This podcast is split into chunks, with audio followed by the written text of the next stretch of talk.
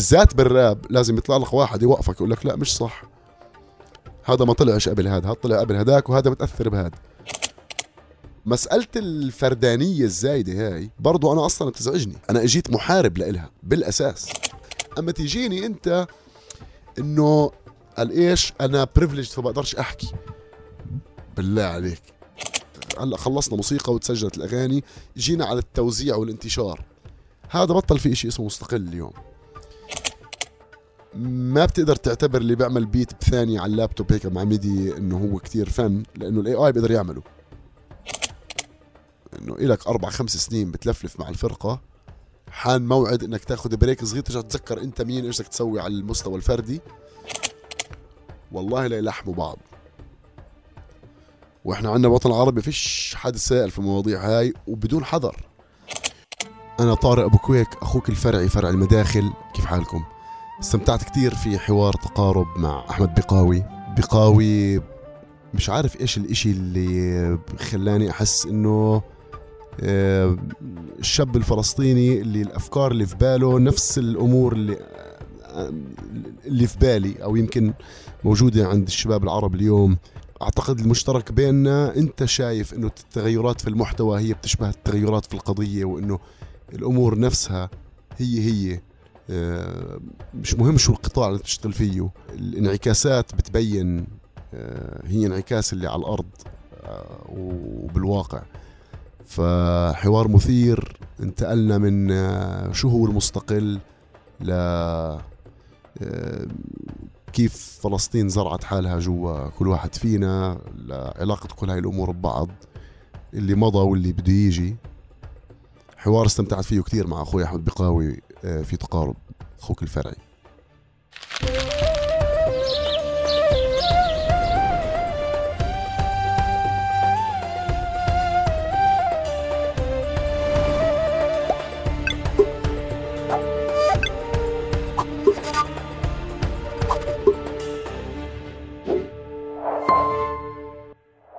مرحبا واهلا وسهلا فيكم في حلقة جديدة من بودكاست تقارب. معكم أنا أحمد البقاوي وضيفي لليوم العزيز طارق أبو كويك الفرعي. مسار طارق في كثير مسارات فرعية مش مجرد اسمه. اليوم راح أجرب أخوض معه حوار طويل. عندي أسئلة كثير بتتعلق بالمسارات الفردية للفنانين وكمان مسارات الفرق. ليش الفرق ما بتدوم وشو العقبات اللي بتدخل آه، بتواجهها دائما طول الوقت؟ وليش حتى محاولات إحياء دائما فرق بالسابق من ماتت أو محاولات إحيائها من أول وجديد. دائما كمان بتكون آه، بتنقتل بشكل سريع ومباشر جدا. جانب تاني من حوار اليوم رح أجرب أخوض فيه كمان كل فكرة الإنتاج المستقل ما قبل الألفينات ما بعد الألفينات مع دخول يوتيوب وال social media. ومن رح أجرب أبلش من الوقت اللي بعرفه أنا وكثير منكم بيعرفوه المرحلة اللي كانت الناس تسجل جوا الخزانة. أو جوا غرفة معزولة أو من تحت حرام نقاش طويل رح أجرب أخوضه معه. مش بس على الجانب الفني أو أو الجانب الغنائي أو جانب الفرق والفنانين بس كمان جزء أساسي رح أجرب اليوم أوثق جزء أساسي من رواية طارق الشخصية حتى تسجيل هذه الحلقة. ونظرته للأمور ونظرته لعمله وأهدافه ومستوى انخراطه بالشأن العام ومستوى انخراطه بطموحاته الفردية وكتير أسئلة.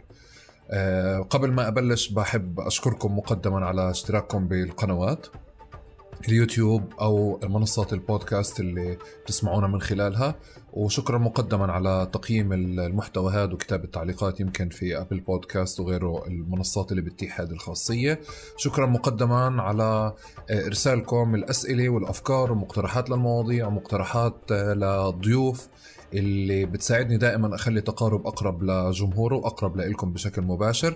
وشكرا كمان على مشاركتكم هذا المحتوى مع كل حدا ممكن يكون مهتم فيه مهتم بطارق مهتم بتقارب مهتم بالروايات الشخصية. آه وبهيك بنبلش مع طارق. عزيزي العزيز. عزيزي الأعزاء كلهم مساء الخير. مساء الخير. أمورك؟ أود التاكيد أود التأكيد اولا. هاي تاني فنجان قهوة ولا الأول؟ الأول والله يص... إيه الثاني. الثاني. ممتاز. ممتاز. كما اتفقنا. قديش morning person أنت؟ مش عاطل وضعي. بس امبارح والله في شاب صاحبنا يتزوج فطلعنا سهرنا معاه. نمنا متأخر. يلا تعيشوا تحيا أفراح حبيبي. ومناسبات. حبيبي أو البقاوي أنا بدي بدي ارجع بس آه، آه، اكد لك عشان أنا وياك كان نرتاح بالتسجيل. أنا بحب أشعر براحة باني أسأل أي سؤال. فأنت متاح لك ما تجاوبش على أي سؤال بدكش إياه وتجاوب على اللي بدك إياه وتسأل اللي بدك إياه والحوار بالكامل مسجل غالي من هون للنهاية. عظيم. كما هو. راضي عليهم. عني هيك أنا بس راضي عنك. أهلا وسهلا فيك نورت الكوكب. حبيبي أهلا وسهلا فيك. طارق أنا اناديك طارق ولا فرعي؟ بتحس هيك كوزي أكتر اللي اول شيء بدك إياه طارق الفرعي أبو كويك بدك إياه. بس شو ال cozy أكتر؟ حسب الواحد إيش بيرتاح. أنت إيش حابب تناديني؟ من الأسماء لا أنت شو المت- انت. أنت أنا معطيك لا ما هو أنت options فعلي. انت الثلاثه options موجودين عندي بس أنت بالآخر يعني في هيك آه، بتقدر تعمل تصنيف للناس صح؟ اللي بتناديك طارق واللي بتناديك أبو كويك من حقبة إيه، زمنية من ناديني كذا. هلا طارق. رح ندخل. أناديك طارق. طيب. أهلا وسهلا طارق. بالعادة آه، زي ما قلت لك الإخوة في تقارب إحنا الضيوف والضيفات بتركهم يعرفوا أنفسهم كما يحبون. يعني بالعادة بتعرف في كل مكان بنعرفك إحنا زي جوجل شو كاتب لنا. بس هالمرة ف بترك لك المايك. أنا بعرف تفضل. حالي برضو زي ما جوجل بعرف. لا إيه، هذا أول سطرين هدول تحكيهم بعدين الباقي. هذا هو. اسمي طارق أبو كويك. إيه، بالأساس عازف درامز إيه، ومغني وكاتب كلمات ومؤلف ومؤدي. إيه، مواليد الأردن حامل الهويه الفلسطينية صادرة من جنين كرت جسور أصفر إيه، وراب شرق النهر وغرب النهر. وزي ما بدك وفرع المداخل من الشتات إلى الداخل. okay هذا تعريف جوجل طارق. الله يعطيك ألف عافية. بس البقاوي في في تقارب بكون طماع كتير بالتفاصيل. تمام اطلب. وخاصة هذا الفقرة يعني خاصة هاي الفقرة الأولى. فكل عن النشأة هيك يعني آه عرفنا على طارق في بنشأته بوين طلع. وصولا لليوم هيك بشكل مختصر بس يعني وخبر لي عن العناصر اللي بتحب تعرف حالك فيها. إيه، ابن مدينة عمان إيه، عندي علاقة مع الجسر كثير لأنه الأردن مكان آه، كتير فيه فلسطينية وكتير فلسطينية معظمهم طبعا بيعرفوش فلسطين أو ما بيروحوش عليها فأنت بتكون هذا اللي آه، بيروح وبيشوف وبيرجع وبيجاوب. فهاي جزء من نشأتي إنه أنا آه، عشان هيك كتير بحكي عن الجسر بأغنية. أو بجيب سيرته كتير لأنه بحس إنه جزء من تكويني. إذا هذا اللي عم تسألني إياه يعني من الشغلات اللي أثرت فيه. آه، عندي حب للكلمات كتير. كنت أكتب شعر وأنا صغير. عندي اهتمام باللغة بشكل عام باللهجة بال آه، عندي هوس باللغة آه، بتضلها تفاجئني. فجزء برضو من تكويني إنه علاقتنا مع اللغة يعني. حتى بالفترات اللي ما كنتش طايق فيها اللغة العربية يعني بحاول أفهم شو اللي كان عم بيصير. عندي حب للإيقاع كتير كبير. الإيقاع جزء كتير مهم من من كيف بشتغل وكيف بفكر. و اهتمامي ب قضيتنا بعتبره يعني كيف أقول لك؟ برضو علاقة طويلة هيك بديش أدخل فيها هلأ إنه هذا بس تعريف بس يعني آه، علاقة كتير مهمة من كيف تكونت شخصيتي كيف بشوف الأمور آه، وين به- بهرب منها وبترجع بتطلع لي وين اللي هو هذا الصراع اللي كلنا بنعيشه. آم، أهلي من عوائل فلسطينية عادية. أنا م- إخوالي من جنين وأبو كويك من اللد. آه، شفت اللد مرة واحدة بشهر 12 السنة الماضية. لمدة 45 دقيقة. أخذت التصريح أبو ال- خمسة الصبح للسبعة المساء هذا اللي ترجع قلنديا ركض. آه، رحت طبعا على ال- على القدس. بعدين رحت على اللد هيك عشان نلحق. آه، شو بدك كمان أقول لك؟ إخوالك من دار مين أنت؟ أبو كويك. أنتوا ابو كويك ابو كويك؟ ابو كويك نفسنا اللي بتلاقينا بالأمعري وام الشرايط. يعني أبوك آه، الوالد والوالدة ابو كويك. لا لا لا أنا اخوالي آه، جردات جنين السيله آه جرادات هذا قصدي. آه. فأنت لما بتنزل دائما على جنين بتنزل على السيله لا والله بننزل عندنا بيت في البلد. إحنا قراب على المخيم كتير بس بجنين يعني. بداية المخيم تقدر تحكي. أو قبل ما تفوت بال على دوار الحصان. شو موقعك بالعيلة شارع؟ المحطة شو موقعي؟ آه عددك أو آه، رقمك أنتوا إيش كم؟ واحد بالعيلة؟ آه أوكي أنا الصغير صح ما حكينا عن الموضوع آه إلي آه أخ أكبر مني بسنة وأخت أكبر مني بثلاث سنين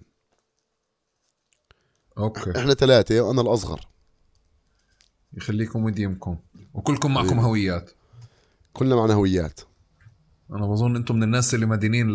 لأهاليكم بكتير أشياء بس شيء إضافي كمان. بقضية مية بالمية. الهوية. الوحيد اللي ما عنده هوية أبوي. آه، الوحيد اللي ما عنده هوية. واو. آه بالضبط. يعني إحنا اخذنا لم الشمل عن طريق أمي.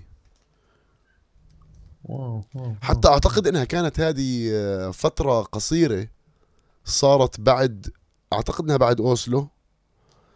صار في شغلة إنه اللي معها لم شمل بتقدر تعطيه لأولادها بس كانت فترة محدودة وأعتقد إنه إحنا كنا من الناس اللي لحقوا حالهم. في إشي من هالقبيل بس مش متأكد منه يعني.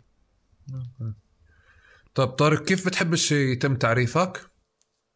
كيف ما بحب يتم تعريفي. بأي إشي مش دقيق يعني أي إشي ما لا يعبر عني. شو آه، بيحكوا عنك؟ أشياء بتعبرش عنك؟ لا يعني هو م- ما حدش حكى إشي بس بس قصدي يعني لما بيكون في إشي مش دقيق بكون برفضه. بحب أكون دقيق. بحب أحكي إنه أنا فلسطيني أردني لأنه أنا فلسطيني أردني. تربيت في عمان. لما بحكي إنه أنا فلسطيني وبوقف هل أنا بعبر عن تجربة ابن الضفة أو مثلا ابن القدس أو ابن غزة؟ لا. بعبر عن تجربة ابن عمان الفلسطيني اللي بيروح بيزور الضفة وبحاول قد ما يكون منها بس هو مش منها مش ساكن فيها. عشان ما حدش ينط على تجربة غيره يعني فهمت علي؟ لأنه كل تجربة فيه لها تفاصيل حنكتشف لقدام إنها مهمة كانت. أوكي. بالعادة بال... أنا اللي بحكيه إنه لا هو أكيد دائما في في تعريفات بتزعج كل حدا ف كل ضيف حتى في لما بجرب يهرب من هذا السؤال بقعد له فيه. نحشره. فأنت بقعد لك فيه لأنه أكيد خليني أتذكر لك- مقابلات كثيره خليني أتذكر لك كم من مرة مثلا حدا حكى إشي مش كتير آه، دقيق أو مش كتير حلو. بس ما ما من النوع. اللي يعني كتير بتعرف أنا مع نظرية أحكي قصتك عشان محدش بيحكيها أحسن منك فأنا مع هاي النظرية وأنا بحكي قصتي دائما للناس و... آه، بس إيش في تعريف هيك ما عجبنيش؟ والله مش بتذكر مش إني مرضي لهالدرجة يعني والزلمة بس أنا مش متذكر. اسمع إذا تذكرت بنص المقابلة كيف مرة حدا عرف عني بطريقة طب تعال أحكي. لك هيك أعمل لك إياها. أنت حكيت لي موضوع الهويه فلسطيني وأردني مثلا إنه في إشي ممكن يكون وصفته مش دقيق. على مستوى فني في تعريفات ما بتفضلها أو بتحسها بتختزلك أو ما بتعطيك حقك. أو بتبالغ بإعطائك حقك.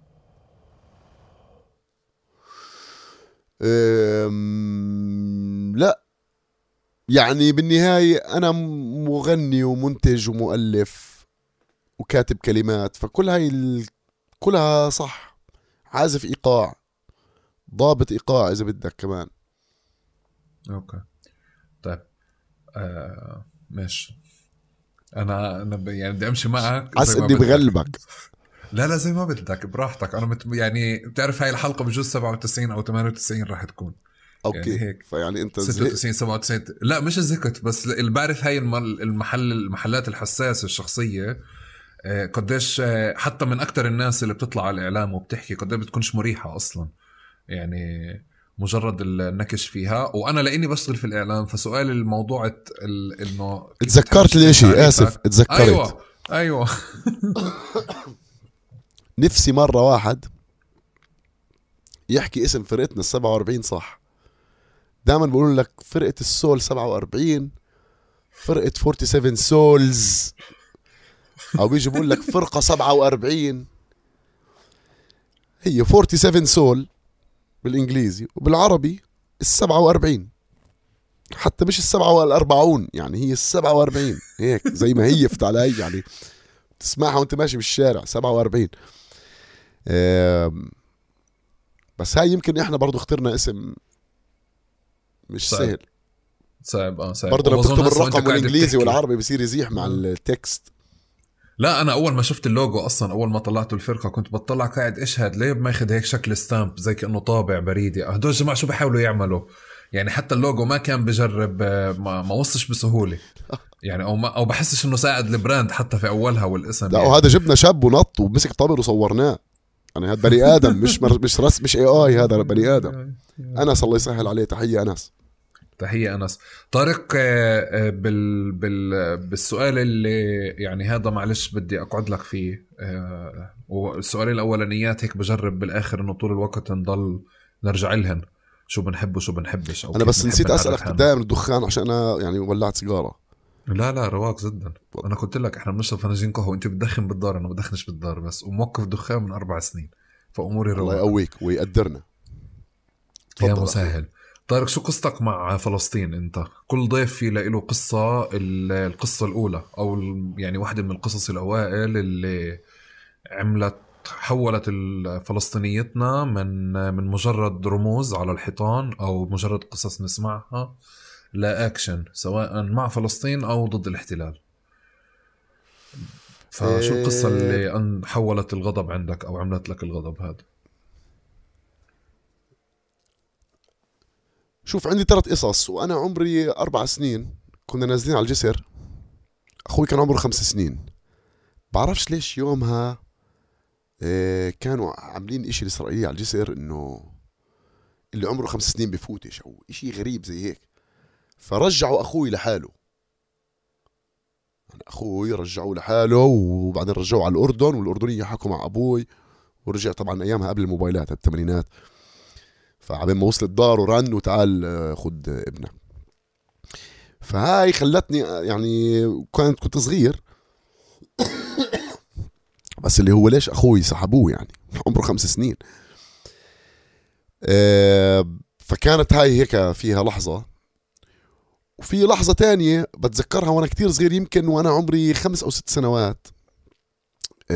كان خالي الله يرحمه الشهيد حسام جردات حاملني على كتفه ونازل في البلد. فأنا هاي مستحيل أنساها. فمرق آه، جندي مرقنا من جنبه فأنا قلت له خاله هاد يهودي؟ إنه كنت إنه هاد إنه بدي أعرف هم هدول اللي بيطلعوا هدول اللي بت... فهداك رفع ال- البندقية زي هيك حكى شيكت هوس عمل هيك إنه نقزنا. فأنا عملت زي هيك إنه آه خفت علي. فخالي قال لي تخافش زلمة هاد يا زلمة. قلت علي ولا تخافش منه هاد يا زلمة. نلطشه هذا إحنا فهمت علي؟ هاي مستحيل أنساها. بعدين طبعا آه، الانتفاضة الأولى كانت يعني وأنا بهذيك الفترة من حياتي. بعدين صارت كتير أشياء.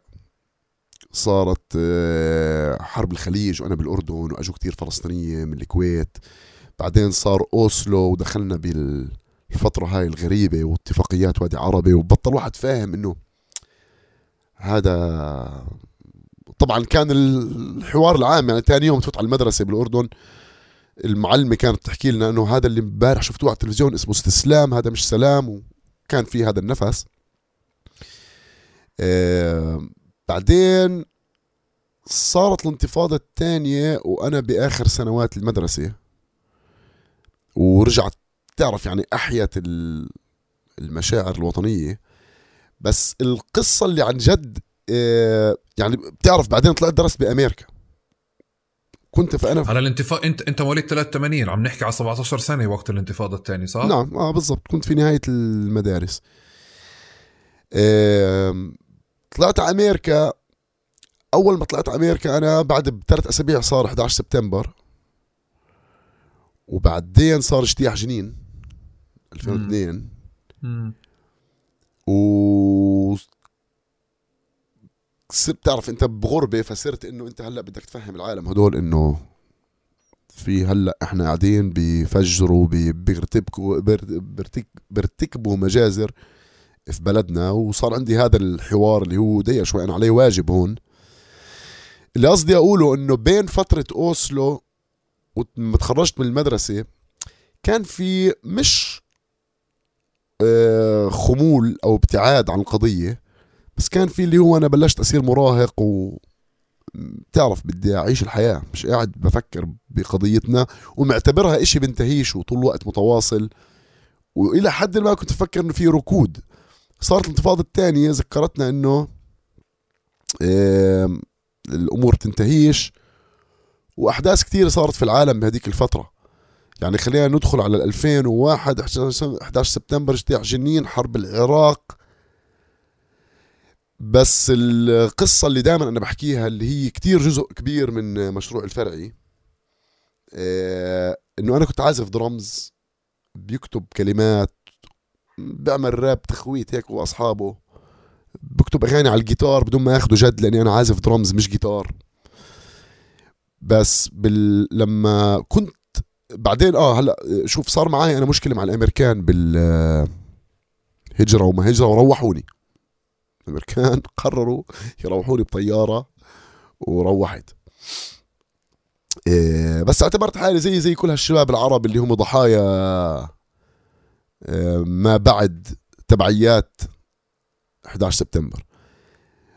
بعدين رجعت على أمريكا بعد سنتين انتظار. فكنت بهدول يعني بعد ما أخذت قدرت أرجع أمريكا كان هدفي إنه أنا أتخرج وأخلص. وما بدي أسافر بلاش هلأ أطلع يرجعوا يعملوا لي كمان مشكلة على الدخول. خلينا إيش بالسيف سايد نخلص الدراسة تاعتنا بعدين من نرجع على البلاد. وأنا بهاي الفترة كتير الأمور تغيرت. أنا بحكي على سنوات 2005 6 7 بيوما ما بيجيني خبر استشهاد خالي حسام جردات اللي هو استشهد في مخيم جنين. ولأني أنا في غربة بعيد منطقة مش كتير فيها عرب ولاية نبراسكا آه وما قدرت أرجع أو كنت بدي أخلص دراستي عشان أرجع. حسيت حالي عملت تنازل هيك بين الشهادة شهادة الجامعة وإنك أنت تكون متواجد بلحظة مهمة زي يعني إنه يستشهد حدا من قرايبك وتكون موجود. وبعتقد إنه هاي كتير أثرت أو يعني اكدت لي إنه أنا زلمة عندي كتير شغلات أحكيها. وما بديش بس ألعب درمز أنا لازم أبلش آه، مشروع اللي فيه كلام. وكان فيه اهتمام كتير باللهجة برضه إنه أنا أستخدم لهجة محلية. فالثلاث قصص هدول قلت لك إياهم تاعت ترجيع أخوي آه، النأزة هاي اللي صارت وخالي قال لي تخافش بعدين استشهاده. ما بعرف شو معناها لأي حد تاني بس بالنسبة لي أنا بعرف إنه هدول الثلاث قصص هم هم البروديوسر تاع الفرعي. يعني اللي هو إنه كان عندي أشوف طول عمري بالمدرسة وبالهاد كنت أحب الموسيقى اللي فيها معاني مختلفة. كنت أكره فكرة إنه الموسيقى بس حب. وكنت أكره فكرة إنه اللهجة تاعتنا مش موجودة في أنواع الموسيقى المختلفة. إنه عندنا الشعبي وعندنا الوطني بس بدنا إشي هيك شبابي. فأعتقد إنه كل هدول لحموا مع بعض بلحظة معينة. إنه أنا بدي أغني بلهجة عمان بس أنا إلي قصة.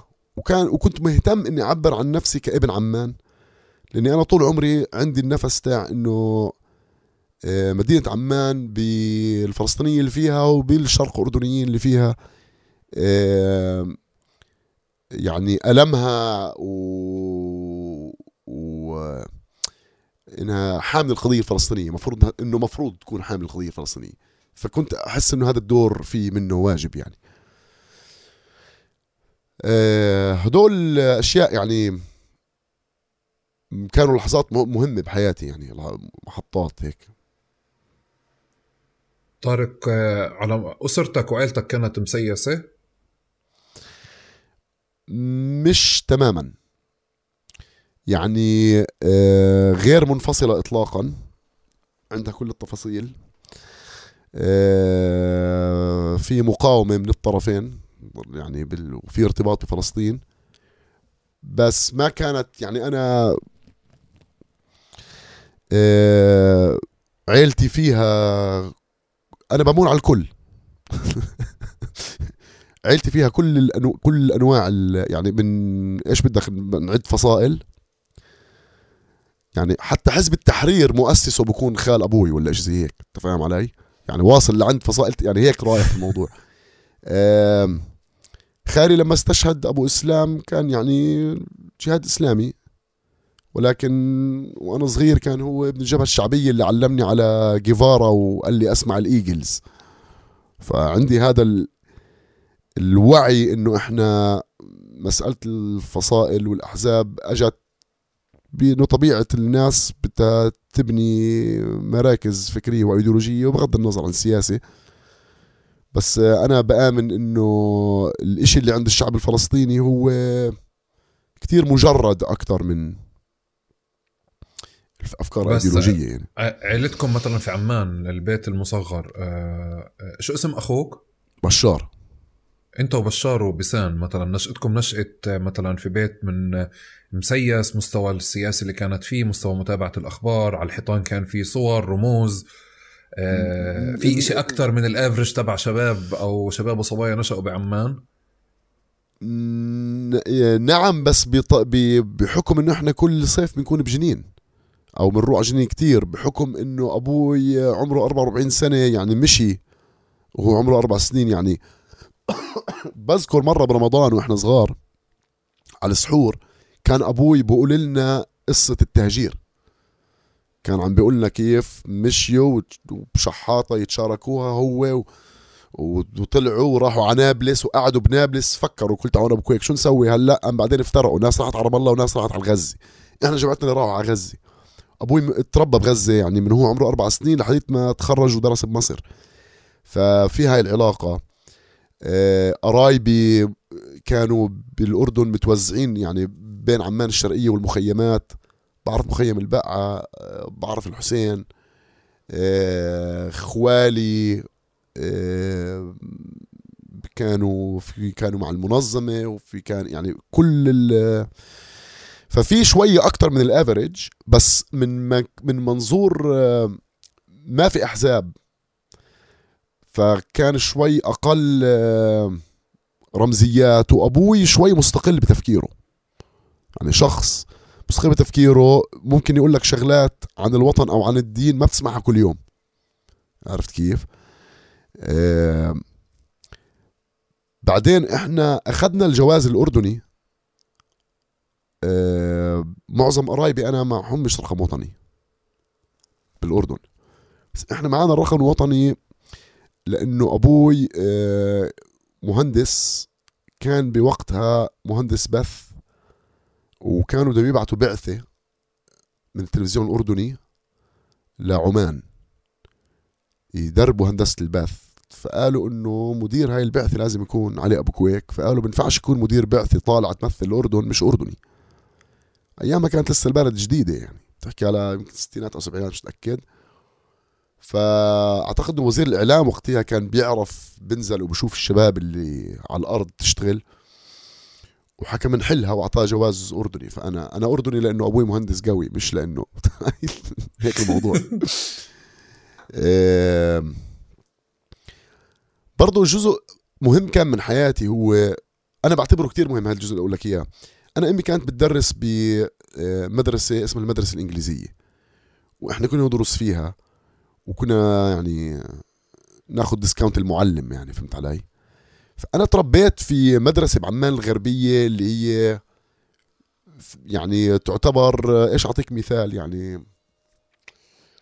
إنه المدرسة الخاصة اللي كتير في منها مثلا ناس نصهم أجانب أو ناس يعني حتى بيعرفوش مناطق تانية في الأردن فهمت علي؟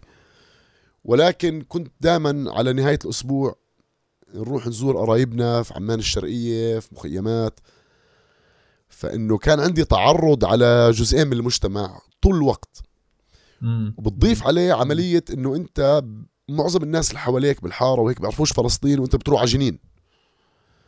فهاي أعطتني زي ما تحكي نظرة عن العالم مختلفة إنه أنا إلي الصاحب اللي ابوه سفير السويد مثلا وعندي آه، يعني اللي هو متعرض على أجانب مدرسة كان كثير فيها أجانب برضه فكان عندي هذا التعرض على العالم وإحنا من جوا شو مشاكلنا وكل الأشياء من إيش يعني أردني وإيش يعني فلسطيني ومين كرت أصفر ومين كله. فهاي الشغلة بعتبر إنها أعطتني آه، قوة لأني كنت أنا بشوف إشي ما بشوفه اللي جنبي بمعظم الحالات اللي أنا فيها. أوكي. أوكي. بالمدرسة قديش كنت مشاغب؟ في عمان الغربية هات نشوف. كنت آه، مشاغب إلى حد ما بس مش كتير. أخوي كان مشاغب أكثر مني. كنت تقعد ورا آخر صفوف ولا في صفوف كنت أقعد ورا وأطبل وكله. إيه بس أخوي كان آه، مشاغب فأنا كنت أحس إنه بدي أخفف أهلي شوي العناء. آه هيك المبدأ كان. آه آه. بس يعني انت كان نفسك تشاغب أنا أخوي بشار يعني زي ما بيحكوا urban legend فهمت علي؟ يعني أسطورة محلية فهمت علي؟ إنه شيء يعني اسأل عنه الشباب بقولوا لك إيش عمل. فإنه آه يعني كثير آه، كان قصص وهيك. و كان إلى على الجو يعني كنت بعجبك يعني بهاي القصص. كنا شو بتعجبني يعني؟ بعجبك. آه يعني إيش ما بدك إيش ما بدك اعملنا يعني. ف بس كنت أعتبر حالي شوي متحفظ بمشاغبتي. خفف عن الحج والحج برضه ما هذاك كان هلكنا. فأنت طلعت فعليا عندك يعني عندك صدمة إنه أنت بدك تشاغب بس بدكش ينادوك ينادوا أهلك على المدرسة. يعني بديش أزودها يعني إنه كنت يعني أنا كان عندي حكمة وأنا صغير. حتى اللي زوج خالي الله يرحمه كان يحكي عني إنه أنا ختيار وزغر فعندي هذا الإشي صراحة موجود بشخصيتي يعني. ولهلأ أنا الشباب على فكرة أنا مش أنا مش نوع الصاحب اللي مثلا بترن عليه. أنا قليل خواص زي ما بيحكوا أو خواصر مش عارف شيء بس اللي خواص آه اللي هي يعني ترن علي تقول لي أبو كويك بدي أركب طاولة ثقيله تعال احمل معي بقول لك رن على البقاوي فهمت علي؟ بس تعالي قول لي مثلا عندي مشكلة عميقة في العيلة بين كذا ومش عارف شو أسوي. بقعد معك ثلاث ساعات أفكر لك في ال... أنا من النوع اللي المشاكل الكبيرة بيجوني أصحابي لأنه بحسوا إنه عندي نوع من الموضوعية شوي. بحس ممكن أكون قاضي. فهمت علي؟ بس ما دخلش بهذا المجال. عندي القدرة إني شوي هيك أجرد حالي من الموضوع وأكون شوي موضوعي أفكر بالتبعيات اللي ممكن تصير. ف بعتبرها جزء من شخصيتي برضو. إني موضوعي إلى حد ما. بحب الوسطية يعني بعتبر إنه في فيها قوة. أوكي. وبالمدرسه آه، وبالجامعة ال... يعني طارق اليوم اللي, ضابط الإيقاع اللي producer اللي عنده شركة اللي بكتب اللي بلحن اللي يعني اللي عنده كتير titles ممكن نضل نحكي فيها. فمتعدد متعدد المهام. أو بنفع حتى نقول إنه اشتغل على إنه يكون فنان شامل. أو أحد الفنانين الشاملين القلال آه، اللي بنعرفهم في في منطقتنا. هذا امتداد لطفوله امتداد لنشأة ولا الكار نفسه هو اللي فرض عليك هيك؟ آه، الكار أعتقد.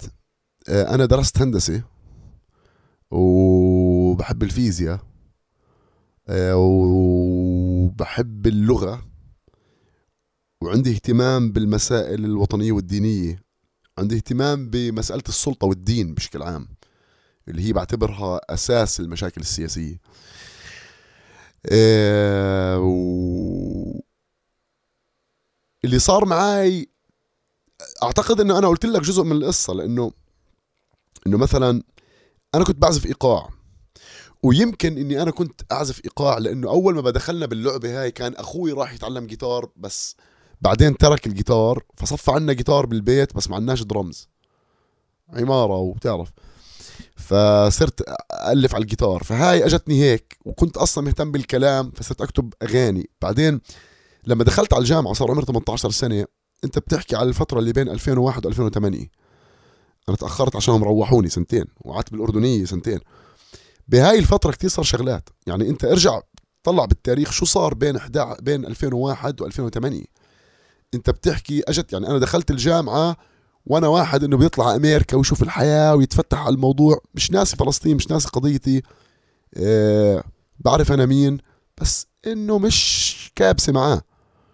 بعدين ما يعني حسيت انه جيلي مستهدف. يعني أنا بحس انه إحنا اجت الايد قالت لنا تعالوا أنتوا بدنا بدنا بدنا اياكم تف يعني بدنا اياكم أنتوا اللي تاكلوا الفيلم عشان تعرفوا.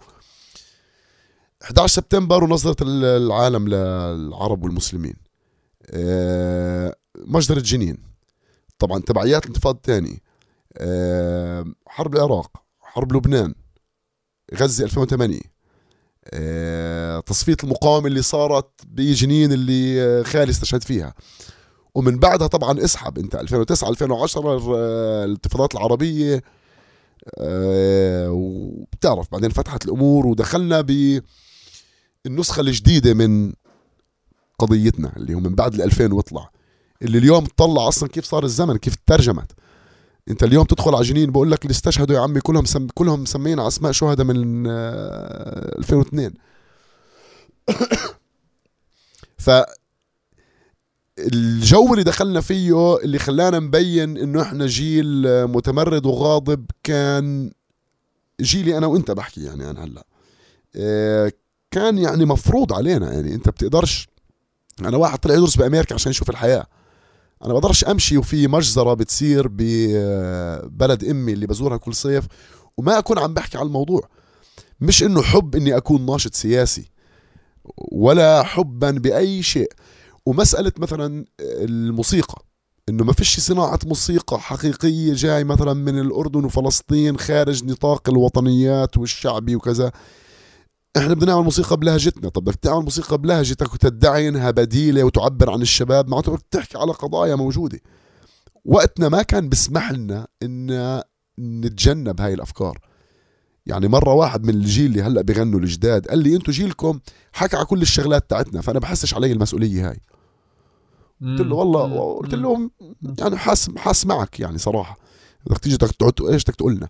بس أنا على وقتي كان إنه يا عمي ما حدش عم بيحكي على المسائل هاي من منظور اللهجة العامة هاي اللي بنحكي فيها وإحنا مع بعض قاعدين. آه، دائما عم تيجي بس بنطاق رسمي أو نطاق نضالي قديم كان وقتها شوي هيك صار يبلش يبلش آه، صلاحية الانتهاء تاعت مش النفس اللغة ينتهي وبده تجديد. فهمت علي فشوي وقعت علينا المسؤولية بدون ما نحس.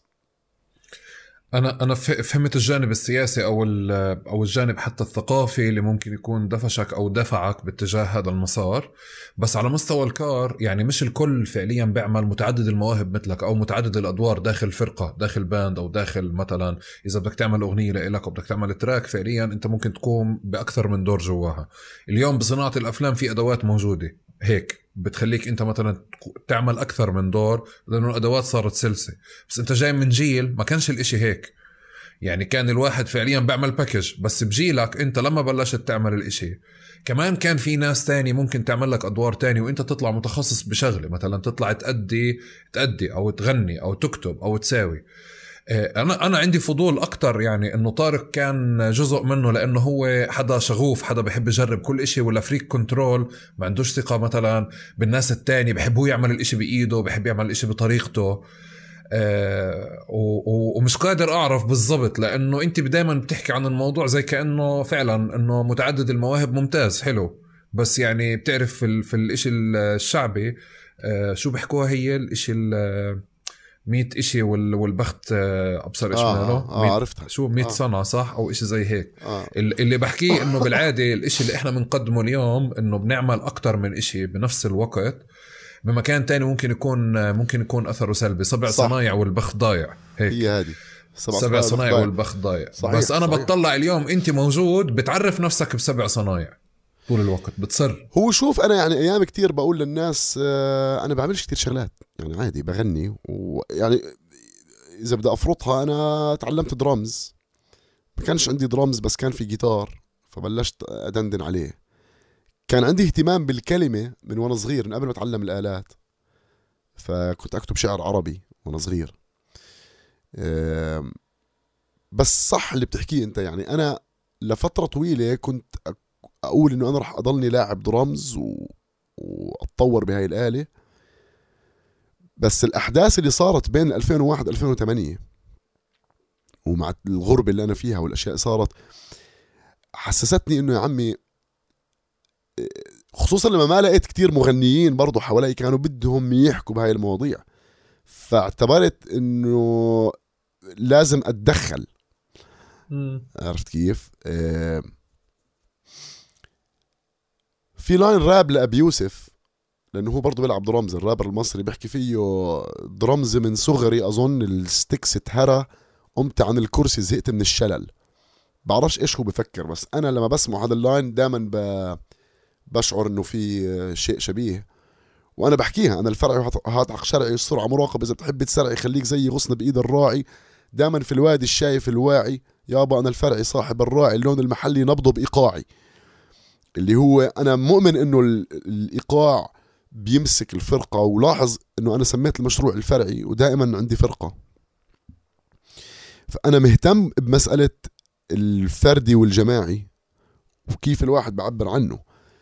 آم، الغنى طورته مع نفسي وطورت أسلوبي بالحكي آه، عشان أوصل رسالة عشان عشان ما أضلني أدور يعني إنه هذا بده يغني باللهجة هاي ولا بده يحكي بالقصة هاي أنا بدي أحكي فيها. فاللي صار معي إني صفيت مغني ورابر كونه الراب كلا- كلام وإيقاع وأنا تاع إيقاع. وهذا الإشي خلاني لما بشتغل مع فرقة إني أعرف إيش أساليب الإنتاج فصرت أعرف أعمل إنتاج ولكني أنا يعني بالإنتاج مش بعرف أنتج بس أنا مش يعني مش تخصصي منتج. فهمت علي؟ أنا تخصصي مؤلف. إذا بدي أحسبها يعني. فما بح- بالمص... بالموسيقى. بس أنا بحسش إنه هدول الشغلات كثير غير عن بعض. يعني بالنهاية الكاتب بيكون بعزف آلة عشان يألف عليها صح؟ فأنا بعزف آلة وبألف عليها. هلأ لأنه كان عندي اهتمام بالدرمز كنت بتوسع فيه وهذا إشي فادني بالإنتاج. لما صار الإنتاج دائما بستخدم softwares وفهمك للإيقاع بيساعد. آه، أنواع الموسيقى اللي أنا فيها بحسها كلها من نفس النوع. يعني بحسهاش أنا غير عن بعض. آه، وكان طول عمره الهدف التعبير عنا أكثر من إنه شو هي الوسيلة.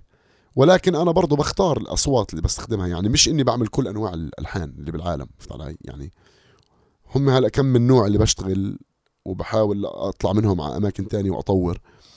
فأنا ما بحس إني بعمل كتير شغلات صراحة. أوكي. أوكي. بس أنت بالعادة لما بتكون شغال مع فريق بت بت بتكو بتعمل كل الأدوار مع بعض أو بتكون داخل بكل التفاصيل إذا بتدخل على بيتك وفي إشي محرك من مش كيف أنت حاطه. هلأ شو هلأ شوف آه، تعلمت مع الزمن برضو المساحة تاعت إيش الفردي وإيش الجماعي. لأني أنا راضي نفسي بالفردي فبالجماعي بعرف إمتى آخذ step لورا عشان ما نكونش control freak بس أنا ممكن أوقع بفخ ال control freak كتير. آه، لأنه عندي رأي بتلاقيني بال bass وبالغنى وبالكلمات وبالإيقاع وباللحن. ومن النوع اللي مش يعني شوي تلم يعني مش مش بسهولة بقدر أمشي لحن أنا مش حابه. آه، بس يمكن برضو عم بقرب على المكان تاع آه، مش عارف صراحة والله مش مش قادر أعرف. يعني أنا دخلت في الموسيقى عشان أعمل اللي براسي والأشياء اللي رح تلحم مع حدا تاني براسه. لقدام لما صارت صناعة وتصير تفكر إنه الناس شو بتفكر وشو بنحب نعطيهم وشو حبوا عشان نظبط الوضع هاي جديدة دخلت علي يعني. أه وبتقدرش تتجنبها لأنك أنت الناس سامعة شغلك وعارف شو بحبوا فبتصير لما بدك تكون حقيقي مع حالك في تأثير للي سمعته من الناس.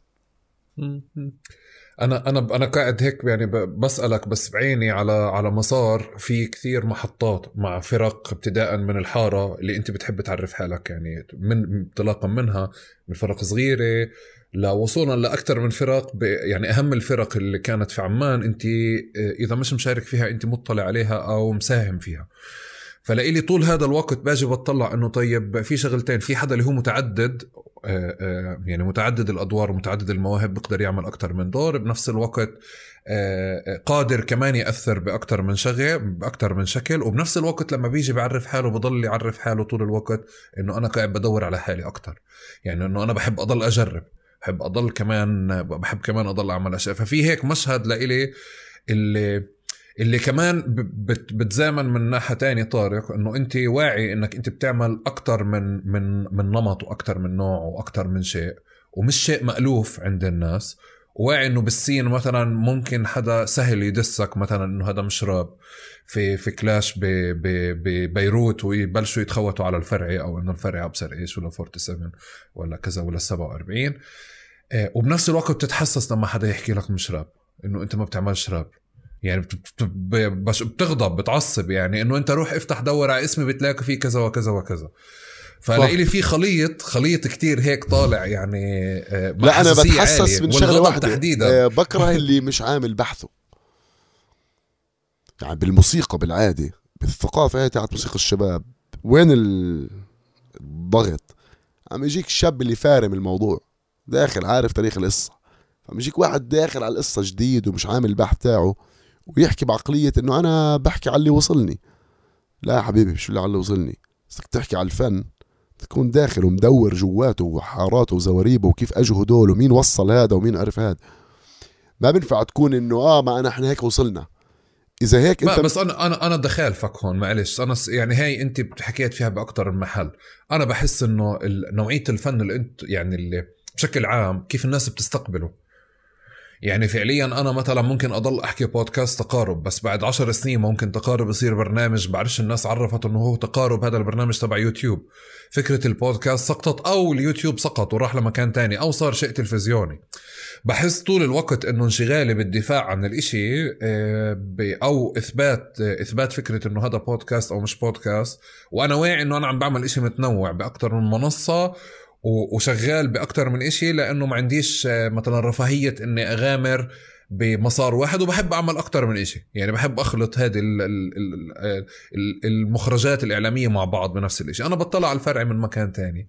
بعمل كمان أدوار متعددة وهو مادة سهلة لل diss يعني أي حدا ممكن يدسه يعني على هذا الموضوع جدا. أنا لإلي ما بستغرب إنه حدا دسك. أنا بستغرب كيف بتعصب.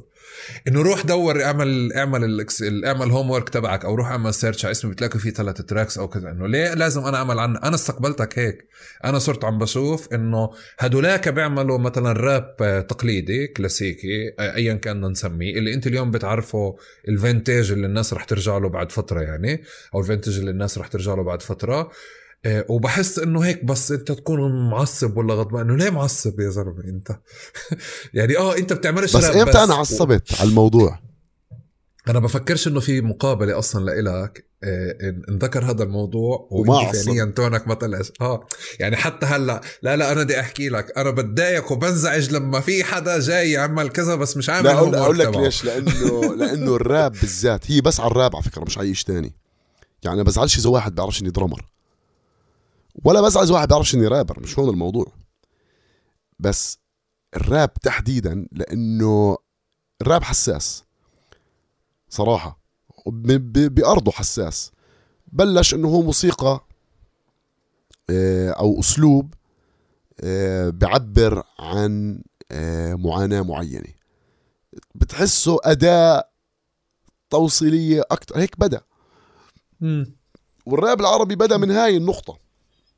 نقطة انطلاقه إنه هاي الموسيقى أو الأسلوب مش بعيد عنا مش بعيد عن آه، حبنا للكلمة والشعر واللغة العربية وإنه آه، أداة بسيطة بلهجتنا العامية نعبر عن المناطق. فأنا هون قاعد بحكي عن عن الحال اللي إحنا فيها. أنا بحكي هلأ على الكلمات وعلى الراب نفسه أما إذا بنحكي على الهيب هوب كجانرا أنا مش سائل فيه عن جد. يعني أنا اسم الفرعي كل الفكرة تاعت إنه أنا آه لا بغني وبعمل لك الإشي اللي أنت بتسميه راب بس أنت اللي داخل في موضوع إنه هذا القالب تاعه اسمه هيب هوب وهيك السوق تاعه هذاك اسمه روك ومش روك أنا فرع المداخل من الشتات إلى الداخل. بسوي اللي بدي إياه أنا بقعد هلأ على الدرمز وبغني إذا بدك افصل الكهرباء وبعمل لك راب وأغاني كمان. أما يجيني واحد إذا بتفصل عنه الكهرباء بنتهي مشروعه فهمت علي؟ فلأنه. صار بعدين في. بوم للراب وصار في له استخدام بال... هذا بحكي على آخر سنتين ثلاثة صار في له استخدام وراح ينحكى فيه هذا الاكثر بالزمن لما تكشف الأوراق. بس يعني ما هو مش بلا مؤاخذة يعني أنا يعني مش كل واحد له بالصنعه 20 سنة. عشان يعرف إنه وين رح توصل الأمور. وشفنا التجربة هاي ب- بأرضه للراب فهمت علي؟ إنه إذا كان في وسيلة إنك أنت تذكر الشباب فهو الراب. أكثر السلاح ذو حدين وإذا في طريقة تنسيهم وتفصلهم وتعزلهم فهو الراب. أكثر من باقي أنواع الموسيقى. عرفت كيف؟ آم، هلأ من ناحية تقنيات وفي ناس تحب هذا ال style هذا ال style هذا مش مهم يعني بصراحة يعني ولا عمره بهمني كان. آه، وفكرة الإشي اللي أكثر هو غالبا أنا اللي بيعمل لي trigger زي ما بيحكوا إنه الموسيقات كلها هاي اللي هي مش السائد خلينا نحكي قبل ما تصير السائد. كلها جانرات أو ألوان موسيقية. دائما كلمة جانرا أو لون موسيقي النوع الموسيقي لازم يكون في سبب موسيقي ليش هو تسمى نوع لحاله. وفي سبب اجتماعي برضه إنه شو الحالة الاجتماعية اللي نشأ فيها؟ شو الظروف اللي خلت هذا النوع الموسيقى يطلع؟ وليش؟ ودائما الأسباب اجتماعية وسياسية حتما. ف اللي داخل بالجو وبقول لك أنا هذا جوي وما بيعرف الأصول تاعت الأمور والثقافة اللي حواليها ليه تاخده جد؟ يعني فاهم أنت علي؟ هلا ماشي تقول لي ما هو مستمع وهيك. بقول لك ماشي إذا مستمع عادي يحكي اللي بده إياه علي بس إذا هو داخل جو إنه هو محلل وبيعمل reactions وجو إنه لا يعني ادرس يعني هذا فن أو تجارة اللي بدك اياه سميه تسميه بس له تاريخه وفي أسباب ليش طلع. فإنك تجيني أنت هيك بدون لا دراسة ولا إشي وتحكي رأيك. لأنه بالذات بالراب لازم يطلع لك واحد يوقفك يقول لك لا مش صح. هذا ما طلعش قبل هذا هذا طلع قبل هذاك وهذا متأثر بهذا. وهذا جزء من ثقافة الراب. إنه مين الحقيقي أكثر who's the realest كلها هاي من ثقافة هذا الإشي. بس أنا مهتم بالأداة نفسها. الكلام والقافية. من ثقافة الهيب هوب. ولا عمري كنت مع احترامي لكل شباب الهيب هوب. أنا مش من اللي يعني اللي كتير كانوا من جماعة إنه يلا نعمل ورشة عن أساسيات الهيب هوب بابسروين ونقولهم إنه خمس عناصر في البيت بوكسينج والدي جينج جميل تثقيف. وبعرف إنه آه هو ثقافة مش موسيقى بس أنا مهتم بالعملية نفسها. فكرة إنه واحد يجي بلهجة بلده يحكي فوق الإيقاع يخليك إنك أنت عم تسمع ايقاع متسلي وعم بيحكي كلام بيعني الشباب وبنقدر نفهمه. هذا شيء جميل يعني. وخدمنا كتير. يعني إحنا الراب العربي عجيلي خدمنا عمل تواصل بين شباب من الأردن لفلسطين للبنان لسوريا لمصر. وكان في حوار. حقيقي. حقيقي الحوار كان إنه إف هذا بيحكي عن الموضوع.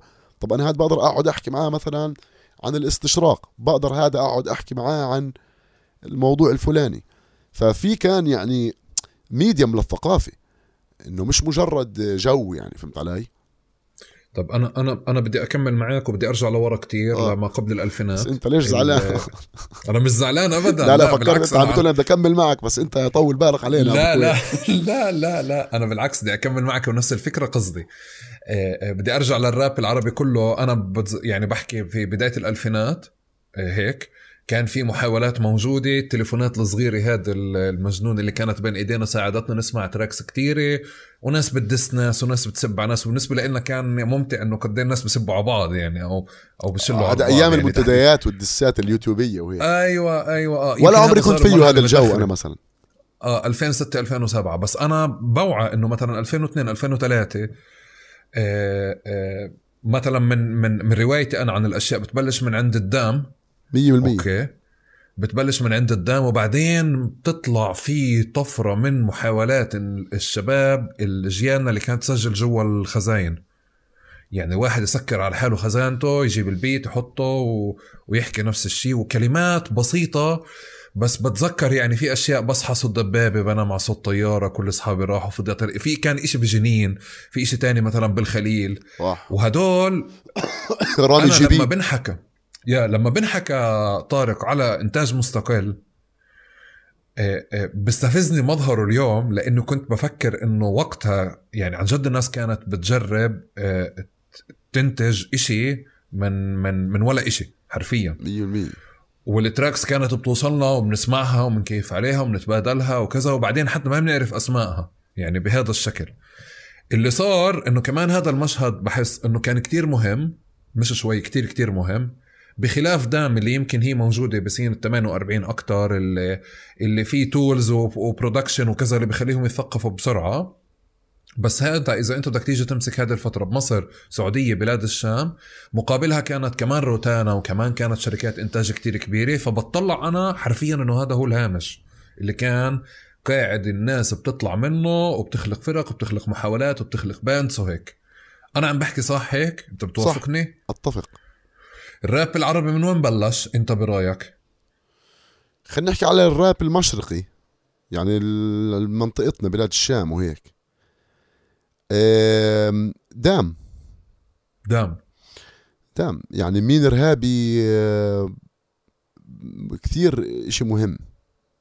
وأعمال دام الأولى بس يعني مين إرهابي كانت أغنية أو على الأقل لإلي أه ولو إني متأكد إنه كان عندها أثر على كثير ناس كانت إنه دقيقة شوي. يعني هلا عم نسمع راب باللهجة الفلسطينيه لهجة بنعرفها الراب حلو والمعنى حلو ومهم وعلى الوجع بوقتها. آه بعدين اجت تجربة رام الله أندرجراوند اللي هي يعني مقاطعة وعاصفة و آه طيب راح الاسم هلا بالي. بس الفكرة وين؟ إنه تجربة رام الله كانت أكثر إنه الإنتاج صار في له كاركتر أكثر آه، دام جابوا الشخصية الكلامية خلينا نحكي بالبداية. هذا برأيي طبعا كان في مشهد بيروت اللي هم عكس السير و RGB وجماعه يعني بديش هلأ أدخل بالأسماء عشان ما نضيعش. فهناك كانت القصة. بالأردن كان في بدايات برضه كان في ناس بس دام بنقدر نحكي إنهم رواد في الراب العربي تاع بلاد الشام. بتعرف كان ملفت لإلي لما عملت مع مع تامر خط معه الحوار فبقول له عن مين إرهابي كيف كانت بالنسبة لنا إشي زي أغنية وطنية موجودة. كان صادم لإني لما بقول له هيك لأنه طارق بس حكى لي قصتها إنه كيف كان يعني جزء من من من أو نشأة تامر ونشأة الدام اللي هي طالعة جزء من سين بال 48 والأمين إرهابي هي مش بسياق فعليا مثلا الانتفاضة الثانية هي بسياق الشرطة. يعني مش بسياق الشرطة الإسرائيلية كيف تتعرض لأولاد ال 48 وباللد فأنت حتى بتطلع كان صادم لأنه بقول له إحنا بالنسبة لنا كانت أغنية وطنية. يعني إحنا بنتعاطى معها إنه مين إرهابي على الجيش بنغنيها بكل مكان. الجاليات الفلسطينية بكل مكان عم بتغنيها وتعمل. وبظن كان في إشي ملهم ل... لكتير شباب كمان إنه تجرب وتعمل مثل الدام بالضبط. يعني هيك. لأنه الخوف كان وقتها من الراب إنه اللهجة إنك تيجي تعرف يعني بدك تسمعها مرة. فهمت علي؟ آه فأنا بقول إنه كانوا بهذا المكان ملهمين يعني. إنه لا هاي هاللهجة بتزبط وتمام. وبنفس الوقت كمان بعرفش إذا بتوافقني لحد هديك الفترات والمراحل أو طول هذيك الفترات والمراحل ما كان حدا بيطلع بيأدي أو بيعمل إشي أو بكتب إشي عشان آه، حاله أو عشان صاحبته. يعني كان في إشي عام أكتر الناس بتطلع تتطاوع حتى لما فعليا بكون إشي خارج سياسي خارج سياق سياسي فلسطيني بتلاقي المصريين دبوا بالسعوديين والسعوديين دبوا بالمصريين في إشي بيطلع هوية سعودية وإشي بيطلع هوية مصر بس ما بتحس ما كنتش أعرف إنه يعني ممكن يكون صادفني بس عن جد ما قعد في راسي أبدا. تراك لأنه طول الوقت الناس كانت غاضبة من أوضاع عامة من أوضاع بتمر فيها بتحكي على فلسطين. حتى لو بدها تدس حدا تاني بتستخدم فلسطين بمكان ما القضية بمكان ما. اليوم إحنا بمكان تاني مختلف تماما. يعني رغم إنه حتى الثورات العربية لما إجت المفروض إنه عززت الإشي الجماعي تمام؟ بس بتلاقي في في أدوات آه، أو أو في نمط اللي قاعد بيحكي عن مشاكله هو أصحابه آه، آه، أكثر من مشاكل مثلا مشاكل بتخص جيله. يعني شوف أيام أنا عشان قلت لك بالأول وراح ألتزم بهي الشغلة أنا زلمة موضوعي يعني بحاول عن جد أحلل كل الأمور. بس هي بتجتمع الأمور مع بعض. يعني أنت خدها بالمنطق الطبيعي. التسعينات ما كانش فيها هذا المشهد البديل بقوة. كان ما زال يتأرجح بين الناس بتحاول تعمل أشياء أجنبية وفي طبعا أشياء ما, في شك بس اللي هو هذا الحراك اللي زاد مع الإنترنت كمان شجعه ليه؟ لأنه الإنترنت خلاك تعرف إنه إيه هدول الشباب اللي بال 48 قاعدين بيعملوا هذا الكلام إحنا الحالة الموازية تاعتهم مثلا بالضفة أو بعمان سوريا كذا. هلأ بهذاك الوقت واحد زي ما ذكرنا كثير المشاكل كانت يعني أول عشر سنين من الألف يعني 2001 إحنا دخلنا من خلينا نحكي من نهاية التسعينات من انتفاضة الثانية 11 سبتمبر على على حرب كل اللي هذا اللي مرق فيه أول عشر سنين خلينا نحكي 2000 ل 2010 وما كان البديل موجود كتير سواء راب أو روك أو شرقي غريب. وكان في يعني مدن الناس من موضوع إنه حب و إنه كان م. الصفة العامة على الموسيقى اللي هي لأنه يا إما وطنية الأغنية أو أغنية حب فهمت علي؟ فكان في سبب ليش الناس بدها تحكي عن المشاكل يعني كان هذا الجانب اللي بيجذب هذا المختلف كان أجل الربيع العربي أو الثورات العربية وصارت هاي الأمور أكثر ناس يدخلوا فيها بعدين صارت هي السائدة ولكن طبعا مع مع ركود هاي الثورات أو التأجيل اللي صارت فيها صار في عندك أنت الدودة العميقة الحرب المضادة الثورة المضادة صح؟ فأنت صرت اليوم بخوف إنك تحكي يمكن. بعدين اجى الجديد قال لك ما هم حكوا هيك ما أنا بدي أكون مختلف. فأنا بدي أحكي على يعني لا لا الوضع بيسمح يعني يمكن الجملة اللي كنت أنا أقدر أقولها بال 2011 و 2012 ما يقدرش يقولها هلأ رابر بالشارع. يخاف. بعدين لأنه عن جد بخوف لأنه الظرف العام إنه مش ال... يعني ما بقول لك إنه إحنا وقتها كان مسموح بس كان في حالة تمرد بالشارع على هاي الأمور. فأنت لما بتزته لهذا ال line أنت معك الشارع معك يعني لو بدهم يحبسوك الشارع معك بس أنت اليوم اللي بده يجي يكتب هذا ال line الشارع مش معاه. الشارع بقول له عم فك عني انت بدك تجيب لي الدور ف غير إنه المواضيع بخالفك والله بالجزئية هاي. إيه، لا أنا على فكرة بدي عشان نكون شوي دقيقين. أنا بحكي على الفترة اللي بين 2014 ل 18 19 بديش أدخل باللي بعدين لأنه هلأ إحنا عندنا حالة أخرى. أنا ما بدي أقول لك إنه بخاف بالمعنى تاع إنه صار القمع أكتر يعني إلى حد ما. يعني صار مش مشجع أكتر. إنك تدخل بهاي المواضيع لأنه واحد الناس بلت بلشت تزهق منها انحكى فيها كتير. الناس ما بدها تسمع يعني بحكي تعبت الناس انه إنه عارفين الموضوع وعارفين وتغلبش حالك عم يغني لك أغنية حب انبسط. بعدين صارت تزيد المشاكل النفسيه ومشاكل شخصية أخرى اللي هي برضه جاي من مبدأ إنه الناس صارت تسأل حالها. التغيير ومش التغيير والحرية. طب شو التغيير والحرية؟ إحنا لازم نغير حالنا من جوا. فبرضه هذا النفس موجود عند الجيل اللي اجى حكى عن مثلا المشاكل النفسية. إنه أنا ما بلومه أنا بقول إنه هو اجى كان معاصر لوقته أكثر يعني لازم كان على وقتي الواحد يحكي إنه لا أنا فلسطيني ولازم أحكي عن القضية الفلسطينية في كل الدول العربية مش لأني فلسطيني لأنه هاي قضية عادلة وأنا عربي ولازم أحكي عن الحريات لأنه في قمع. وبكفي تغني أغاني حب. بس لما اجيت بعد انت بعد ثمان سنين طلع واحد تاني ب 2015 16 هو لازم يعني الأجدر إنه يحكي مثلا على مشاكل نفسية على أمور قاعدة بتصير معاه. بعدين انخلطت الأمور مع بعض. وهلأ صار كل المحتويات هاي يعني كل أنواع المحتوى هاي موجودة. بعرفش إذا وصلت النقطة بس اللي هو إنه ما في ملامة هون أكثر من إنها هيك الظروف. هي هي هي مش ملامة هو وصف وتشخيص وأنا عن جد بحاول أفهمه. بالنسبة لي آه يعني آه، بحكي على مشهد بحكي على آه، يعني مشهد فني بس بالنسبة لي هو بيشبه فلسطين بيشبه الوطن العربي. 100% يعني مش عم بحكي معه زي كأنهم ناس مقتطعين أو هيك. آه لا هو انعكاس. يعني هو نفسه اللي. بتلاقيه بيعمل بلوجات مثلا اللي بيكتب مقالات. يعني نفس طبعًا الحالة هي صارت في كل طبعًا المحتوى. طبعا. بكل بكل شيء وتفاعل الناس مع القضايا العامة كمان آه، بعد الثورات خف وقل بعرف لأنه كمان في هزيمه طالعة. الناس منها الناس تعبانة الناس منهكة بدها تجرب تحكي. آه، هي بتشوف أخبار وبتتفاعل معها بكل مكان أو بالنسبة لها بترجعها للتفكير لصدمات ما بدها إياها. ويمكن عشان أتفق أنا وياك أكثر بقول لك أنا بفكر المشهد ما بعد الثورات العربية عم بكون زي الانتفاضة الثانية اللي هو آه، مثلا الانتفاضة الأولى آه، الأغاني قعدت فيها أو استمرت إحنا إذا اليوم بدنا نغني على أغاني وطنية قديمة بنغني أغلبها قصص أو أغاني الانتفاضة الأولى. بالرغم إنه الانتفاضة الثانية مليانة أكثر يعني مزدحمة كان كل استوديو في كل بلد في كل مدينة في واحد واثنين عشرات الأغاني بيعملوا. ب 1000 شيكل و1500 شيكل 1000 شيكل و1500 شيكل و500 شيكل.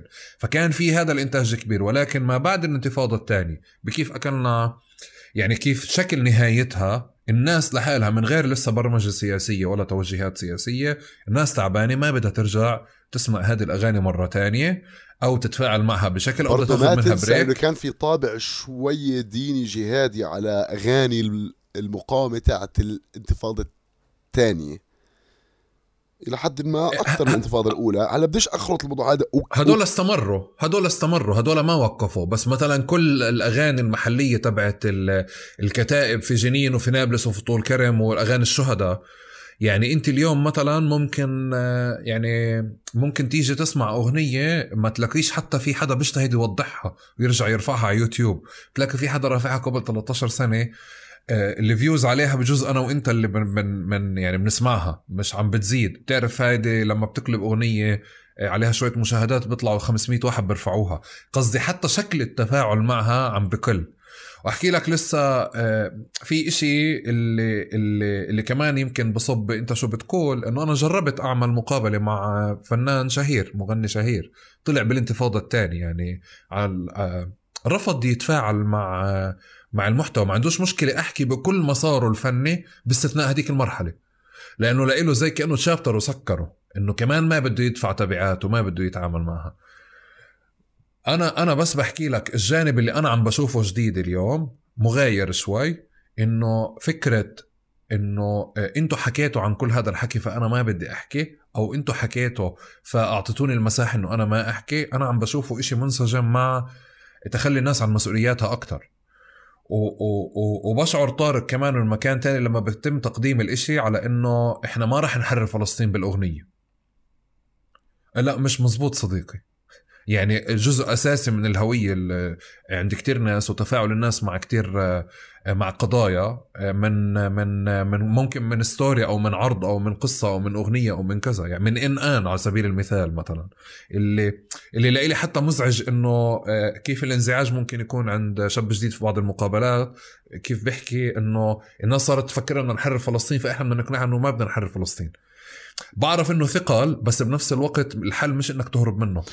شوف أقول لك شغلة هاي النقطة صراحة أنا دائما بحب أشرحها وبتفهم شعوره لما بقول هيك وأنا بحكي نفس الشغلة لأنه فيها نوع من هي زي ما تحكي مجاملة هيك خفيفة عشان الواحد يعني فيها نوع من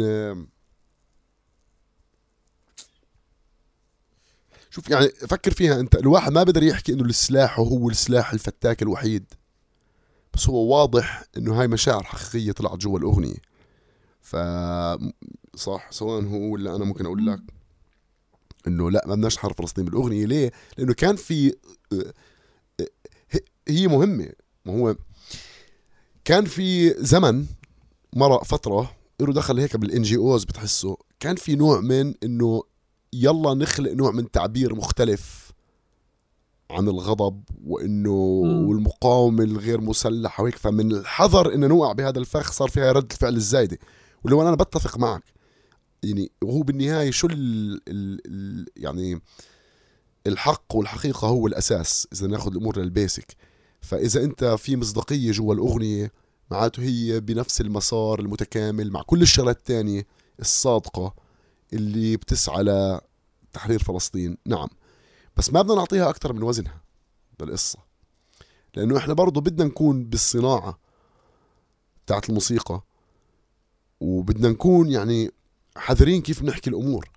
وهي نقطة حساسة ما في شك إنه أنت عم تعمل أغنية عشان تبيعها ولا إنك بتعبر عن مشاعر صادقة وهل وهل وهل بيجتمعوا التنين أو لا. و صعبة. يعني آه، بس صعبة طارق بس عم تنجح عم نشوف نماذج ناجحة. يعني كمان أغنية قلبت وتقدمت أو أو في ألبومات قلبت وتقدمت وحملت قضيتها وحملت هموم شخصية وطلعت وقدمت حالها. صح. ولكن حالة فكرة إنه إحنا يعني آه، آه، بدنا نغني بدناش نغني ل... ل... ل... لأشياء اللي الناس بتغني فيها أو اللي الناس اعتادت تغني فيها. بعرفش بحس إنه هذا بيشبه مرحلة أنا مش قادر أميزها. يعني إشي بيشبه شكل الإنتاج المستقل الجديد حضور الفرد أكتر اهتمامنا بحالنا آه، بروفايلاتنا الشخصية على حساب بروفايلات تانية وهيك يعني. هذا رح يرجع يعضنا كلنا اللي دخلوا بهذا الفيلم. يعني أنا عارف إنه الجيل اللي ركز على هذا المكان رح ترجع الأمور آه تقصه لأنه أنت صحيح هو بكون جاي من مكان صادق بس هو مش عارف إنه اللي بعده كيف رح يجي يستغل هاي الفكرة تاعته ويروح على مكان أبعد منه بصفي إنه أنت نقطة الموضوع تاع قضيتك صفى نقطة يعني الشباب الجديدة اللي طلعت مش إنها ما ذكرت قضاياها. وهمومنا لا ذكرتها بس مش بالتفصيل اللي إحنا كنا داخلين فيه إيه هم هم هم بذكروه طارق بشكل كتير لطيف بس أنا بحكي لك على شيء كتير جديد طالع اللي اللي البعض يصرح صراحة بأنه أنا ما بدي أحكي بهذا الموضوع لأنه كتير بيحكوا. يعني هاي. هاي يعني إذا هيك بنصير نحكي إحنا بالمواضيع تعونك ترجع أنت تحكي بالقضية. يعني لا هذا مش منطق. فاهم علي؟ يعني إذا هيك بنحول إذا بدك بنحول شو بنحكي عشان تصير تعمل غير عنا. لا هذا مش مش مش عيشة هاي. مش أسلوب حياة. مش عيشة. بدي اكمل أكمل, أكمل معك بس أنت الموضوع مضايقك. أنا كتير مضايقني. أنا كتير مضايق. أنا أنا يعني أنت سألتني بدك ترد لي حاضر. لا بس لا بس أنا أنا, مز... أنا بالعكس مبسوط إنك متضايق أنا مزعجني جدا مش شوي مزعجني كتير فكرة إنه يعني آه، في بحالتنا الفلسطينية في آه، تراجع للتنظيم تراجع للعيلة تراجع للبلد تراجع للترابط تراجع حتى لفكرة العلاقات والصداقات. فصار الواحد أنا بحب أعرف إنه مثلا إنه هذا الشاب صديقي من الأصدقاء اللي كنا نقعد على الرصيف أو الرصيف style يعني. إنه أنت حتى بتقعد ترجع هيك لمراحل إنه كي شو يعني صداقات وشو يعني علاقات وشو يعني كذا. وبتيجي بتطلع إنه الناس قدر الإمكان اليوم بتحاول بت بتحاول تقلل الحمل عن كتافها بلغة مختلفة. أنا بحترم الحدا اللي بيطلع وبقول أنا ما بدي أغني لفلسطين أنا بدي أغني للحب ما عندي مشكلة. Okay. ولكن تقديم أو إعادة مثلا التنظير لفكرة إنه غيرنا عمل فأنا ما بدي أعمل أو انحكى كتير في هذا الموضوع فأنا ما بدي أكمل أو أنا بدي أكون مثلا أدخل ب آه، بسياقات commercial أكثر بدي أعمل مصاري وهذا الإشي عم بعرض. لا لكل هذه التفاصيل في معادلات وفي ناس أثبتت إنه أنت بتقدر تجمعهم مع بعض. مش محتاج أنا أقدم مقولات كبيرة اللي خطرها راح يكون بعد سنين يعني أنا هيك بطلع على الموضوع. أتفق معك مثل ما أنتم أنتوا أسستوا لإشي اللي اللي مثلا اليوم الناس لما بدها تيجي تطلع عليه هو مرجع لأنه بدها تقدم أو تهرب منه أو بدها تكمل فيه أو بدها تطلع منه. بس بالآخر مسطرة. اليوم المسطرة اللي عم بتكون إنه آه، بنفع نغني آه، لأشياء تانية. عشان أكون جزء من السين العربي بحتاج أكون من جزء من التراب اللي موجود اللي الناس بتدس بعض وبتكفكف بعض وبتسب على بعض. يعني مش قادر مش قادر أشوف الإشي آه. يعني بإيجابية عالية جدا. لا ولا أنا. وبالنسبة لي يعني مين قال يعني إذا الموسيقى صادقة فهي تعبير عن آه، حالات ولحظات. فأنت ليه حكمت؟ يعني مين قال لك إنك بعد بكرة مش رح تصحى وتشوف لك شوفة قدامك ولا تسمع لك خبر وتكتب عليه أغنية؟ صح؟ يعني هذا الأساس إنه ما نحدد عن إيش بنكتب. وراح يجي يعني. ففيش داعي نحط قوانين للمواضيع. أنا إذا بيسالوني ليش أغلب أرشيفك كان مع إنه عندي أغاني حب كتير وأغاني ما لهاش علاقة في الموضوع كتير بس ليش كتير من أرشيفك له بحكي في هذا لأنه الموضوع كان شاغلني جزء من شخصيتي. يعني أنا طارق بتقعد معي بحكي في هاي المواضيع. بحكي سياسي ودين. حتى لو إني أنا بسهران أنا هيك راسي كشاب فهمت علي؟ وما عنديش اهتمام. يعني أنا زهقان كل القصص اللي بيحكوا فيها الشباب. فاهم علي؟ يعني مش إنه بدي أكون هذا الشاب بس إنه فعليا يعني بيجي يحكي لك إنه عن يعني إيش إيش مشاكلك؟ الشباب بدها تحكي عن إنه مثلا المخدرات والأدوية وهذا. طب يعني إحنا كم المشاكل شفناها بحياتنا كبير. إنه يعني مش مار يعني مش حاسس إنه هذا هو بالضبط الموضوع. آه ومسألة الفردانية الزايدة هاي برضو أنا أصلا بتزعجني أنا إجيت محارب لإلها. بالأساس فهمت علي؟ لأنه أنا إجيت من جيل بحاولوا يعملوا فيه هيك ورافض. بس اللي ما كنت أتخيله إنه ناس من خلفائنا يجوا يكونوا بدهم يعملوا ردة فعل اللي إحنا عملناه إحنا ما لحقناش يا شباب. أنت ما كنتش كتير صغير لما صار الربيع العربي. عشان تيجي تقول لي أنا زهقان ابصر إيش؟ أنت مش زهقان. أنت ذكي أو مش غبي وعارف وين السوق وين المصاري مين اللي بيدفع وإيش توجهاته السياسية. وهذا الإشي مش بصالح الإنسان الفلسطيني اليوم. يعني إذا في زمن الإنسان الفلسطيني فيه أصعب يحكي فيه عن قضية هو اللي إحنا فيه. وما يغرك إنه عشان الإنترنت بنحكي وهيك. صحيح هذا هذا بس إنه طبيعة الدنيا تغيرت. إنه صار عندك يوتيوب وبتقدر تحكي. وطبعا الأغنية حلوة وكل الناس مع قضية فلسطين حتروح viral والأغنية جامدة. هذا رهيب. ولكن هذا برضه آه، كان له ثمنه صح؟ اللي هو الشباب أغنيتهم viral بس بيقدروش يعزفوا بالبلد الفلاني لأنه البلد الفلاني بفضلش هاي الفرقة لأنها ممكن تعمل شوية كركبة البلد هذا بغنى بغنى عنه. آه فلا لا داخلين على مرحلة على كيف كيفك أبو البقاوي. ولسه في كمان شغلة إنه حتى فكرة إنه كثافة المحتوى اللي موجود اليوم بتخليني كمان أنا أزاحم. يعني بقضية بروايتي من كتر المحتوى اللي موجود من كتر مثلا إذا بدك تاخذ البودكاست من كتر ما في كميات الآن عم تطلع أنت عم بتزاحم. يعني بهذا الشكل. هلأ أنت تيجي تقول إنه لأ اليوم الإشي عم بكون الناس رايحة باتجاه القصص الشخصية القصص الاجتماعية. بنفع أنا أولف أولف تقارب إنه يكون في حضور أكثر شخصي أكثر قضايا اجتماعية نحكي فيها أكثر بس فكرة تعمل إزاحة لهذا المحتوى لأنه الناس اليوم بدها تعمل أو هذا الترند لا أنا بفكر إنه شو بنعمل اليوم هو مراكمة لسنين لقدام. يعني أنا عم براكم على على حدا سبقني وأنا وفي غيري رح يراكم لقدام. وطول وقت الكونتنت اللي الواحد اليوم بيعمله بأي شكل من الأشكال هو يعني بكون يفكر بكيف غيرنا بده بده بده يكمل فيه بده يسمعه بده يتعاطى معه بده يستفيد منه وهيك. بس طارق وانت قاعد بتحكي عم بشوف إنه يعني انت لمرحلة كنت تحكي يمكن لحد 2019 18 19 كنت تقول إنه هلأ الناس عم بتروح أكثر على التراب وإحنا بدنا نلحق وبدنا وبدنا نأدي. بس بعدين مؤخرا صرت أسمع إنك أنت زهقان حالك. فقلت إنه أنا خلص يعني بالآخر هذه الناس كلها رح تلف وترجع تسمع آه، أنت بتسميها ال old school. أو كيف فهمت بتسميها old school أنا بسميهاش old school بسميها زي ما بسميها old school ما بعرف وين جبتها. المهم يعني المهم الناس تفهم إيش آه يعني يعني يعني وردني وردني. آه ورد. أنا أنا قلت أنا ما بسميها.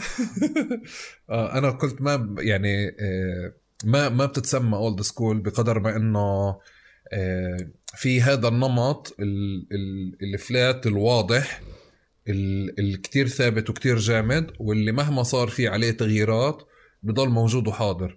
نفس كيف أنا من بالإعلام بكون نفس كيف الناس زهقت حالها.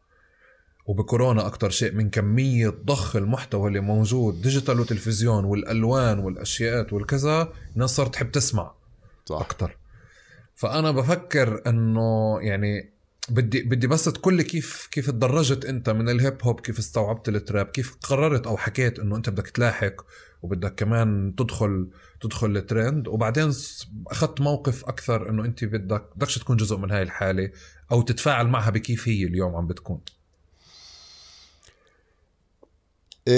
مش هلأ أشوف بعرفش أنا كيف أنت وصلت هاي النتيجة. هي صح بس مش عارف كيف أنت وصلتها. مش مهم.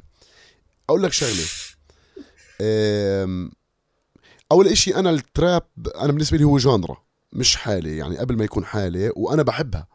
يعني أنا بالأساس بحب البيتات الأبطأ فيها مساحة أكتر و عندي تراك اسمه لهجار تراب. يمكن لما نزل كان في ثلاث أغاني تراب على النت كله بالعالم العربي. فأنا يعني شحطة وبقول لك أنا من أول الناس اللي عملوا trap في العالم العربي. فهمت علي؟ إنه عملت هيك track. اسمه لهجار. ال mix تاعه بيخزي لأنه أنا مكسته وضاع معي file فاضطريت أعمل له mix أبو شلفق بس آه، هذا بالنسبة لل genre وكان عندي اهتمام فيها لأنه إحنا بال 47 سول كنا برضو داخلين بأصوات درامز معينة مش كتير بعيدة عن ال trap فكنا بهذا المكان. وكنا بال synthesizers والأماكن اللي فيش فيها sampling فبنعتبر حالنا قراب من هاي ال genre غير إنه beat ال drill هو اللي إحنا نسميه Shamstep. فهمت علي؟ يعني إحنا بالفرقة. الشيء اللي بعدين صار اسمه drill؟ إحنا كنا نسميه Shamstep أو بيشبهه على الأقل. إيه فلا من ناحية genre أنا كتير بحبها. بالعكس أنا كنت داخل فيها لأسباب فنية إنه الراب عم بتطور وعم بيقرب على أماكن أنا بحبها أكثر أما من ناحية الحالة العربية اللي صارت بكوفيد وفقعان الأمور بعتبر إنه هذه حالة جيل وطلع جيل. التراب أصلا بأرضه هو فيه تمرد على فكرة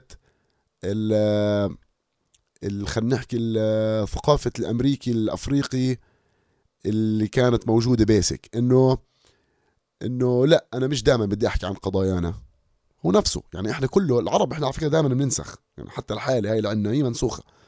إنه لا مين قال إنه ال African American باخدش بس بدخن حشيش باخدش مخدرات تاني؟ أنا أنا باخد مخدرات تاني. هيك الراس.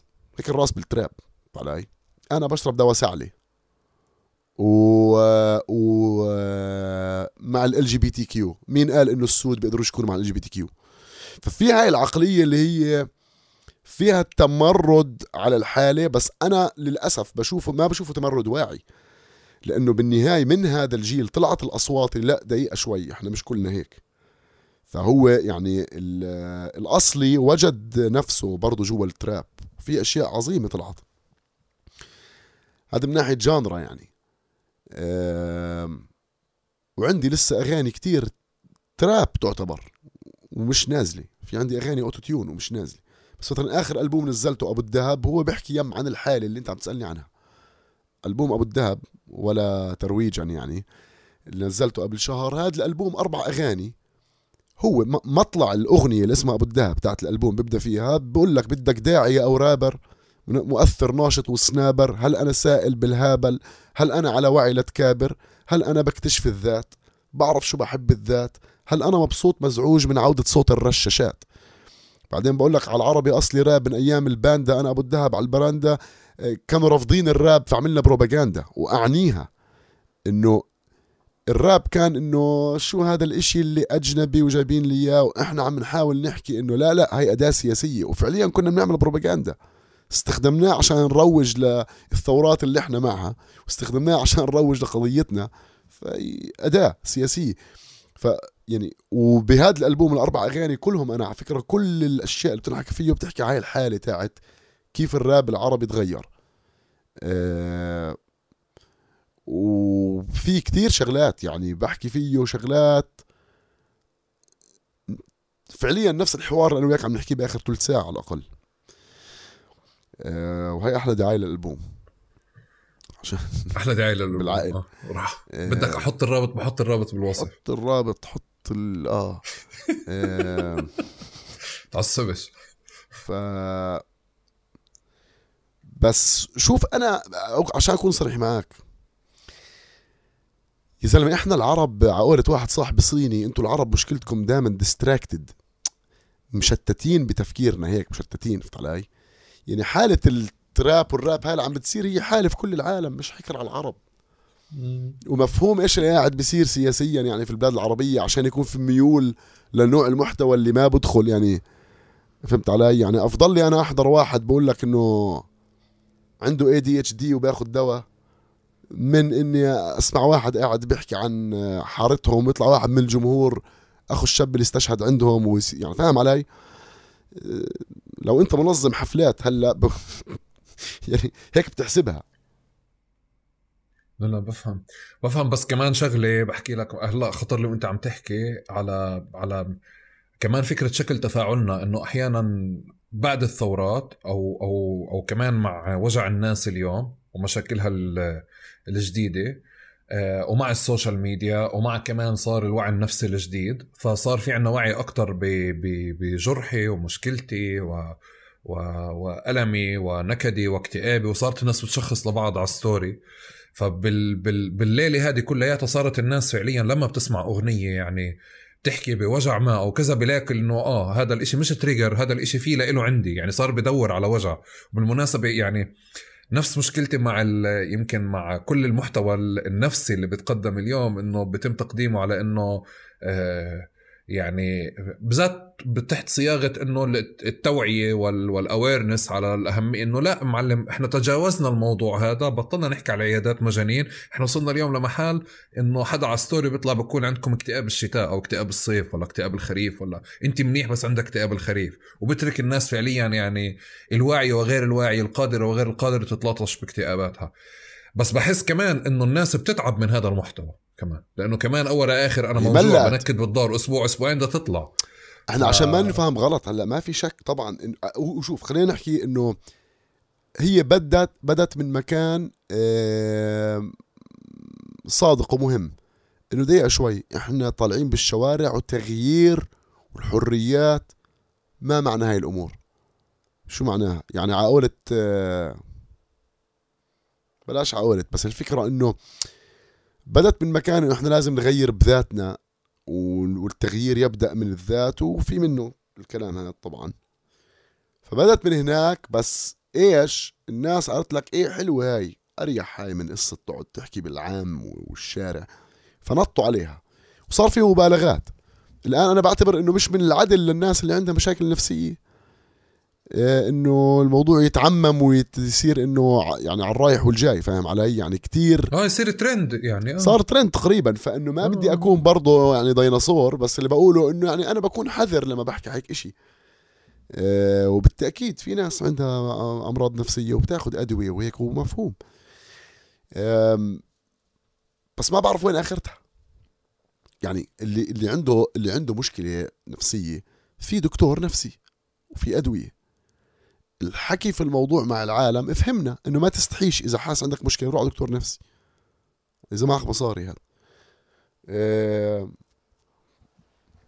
لا وهو هو أنا أحكي لك إنه هذا مش يعني مبالغة. يمكن هيك مبين في مبالغة بس يعني كمان في بحس إنه آه، بطلنا نعرف إنه مثلا أنت بتعمل تراك أو بتعمل ألبوم بمسارك بس إنه بتحكي قصتك الشخصية. مثلا بحكي لك أنا تجربتي مثلا كمستمع مع السينابتك إنه لمسني بأول يعني أول كم تراك وصلني لمسني خاصة إنه بحكي ب بوجع بقصة بشيء ما بهذا. لما سمعت كمان قصته الشخصية بمكان ما تواصلت أكتر مع أغانيه. بس بعدين وصلت لمحل صار متعب. وصرت بشوف أصدقاء فعليا اللي هو بتفاعل معها إلى حد ما.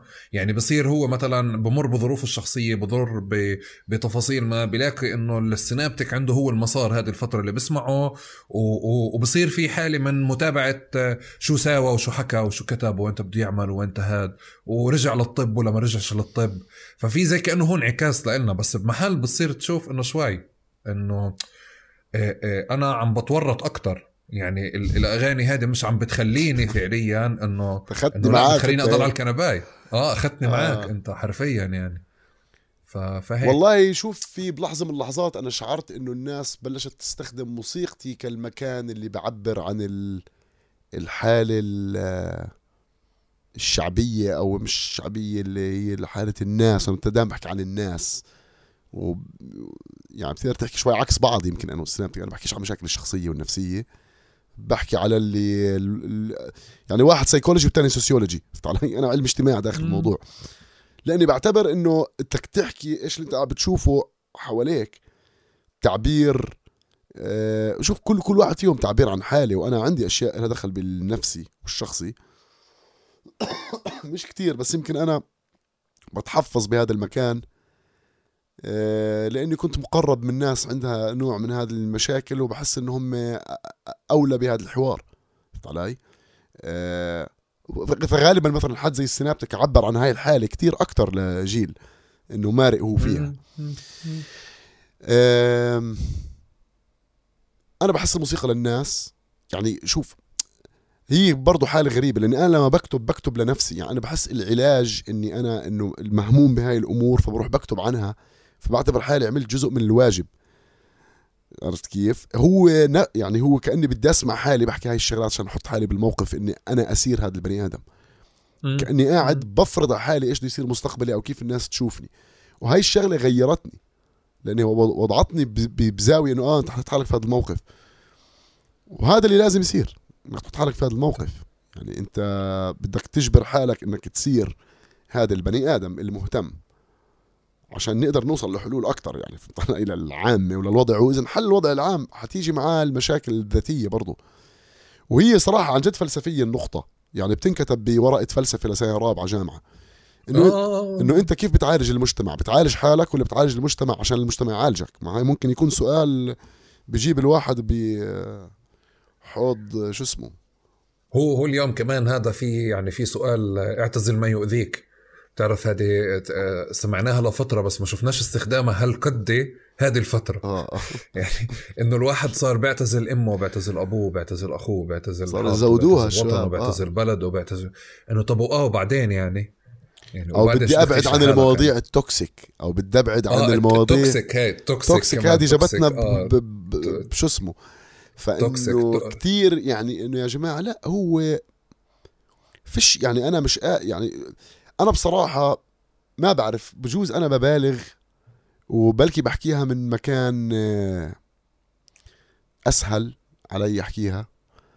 بس أنا شخصيا آه، بحس إنه إذا عندي القدرة والمساحة إني إني أهتم فهذا هو الواجب. فاهم علي؟ يعني يجيني واحد يقول لي اسمع أنا عرفان هاي المواضيع أنا بدي أنسى.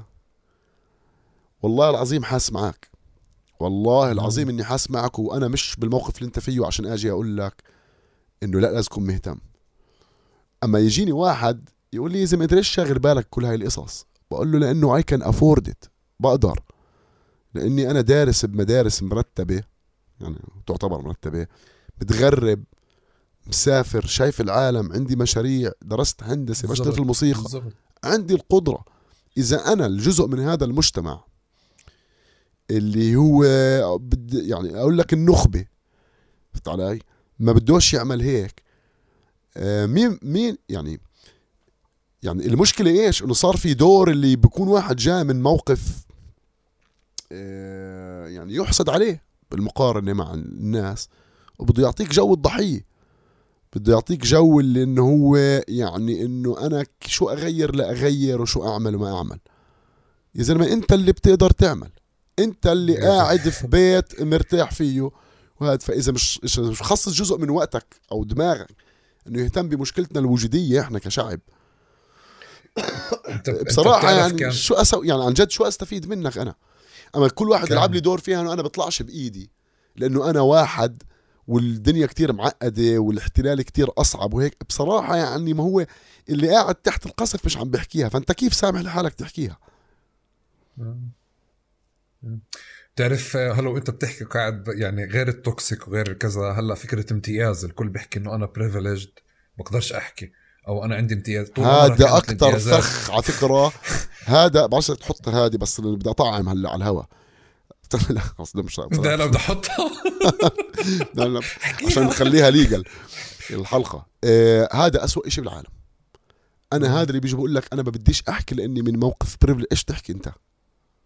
عن جد إنه عن جد وصلنا مرحلة إنه أنت عم بتقول إنه أنت لازم تستشهد سبع مرات عشان تحكي عن فلسطين يعني. شو المنطق هذا هذا هذا أنا هلأ عصبت أبو البخاوي دقيقه شوي. عصب عصب. أنا أنا أنا هدول بخف عقلي منهم man لا واللي بيجي بقول لك man النفس العام في البلد الناس مش طايقة تحكي.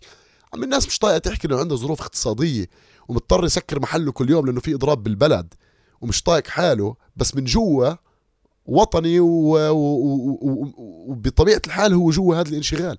أما تيجيني أنت إنه قال إيش؟ أنا privilege فبقدرش أحكي. بالله عليك.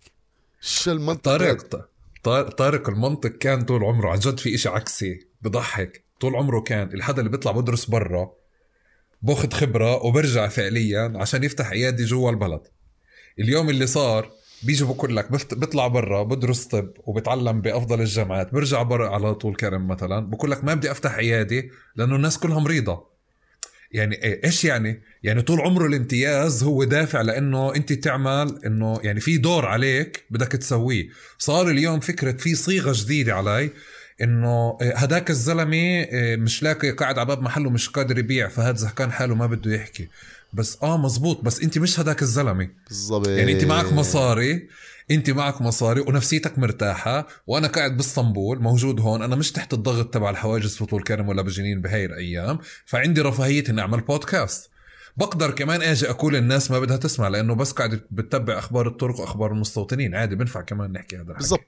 يعني. بالضبط بالضبط. اللي هو مثلا آه، أنا قاعد بلندن.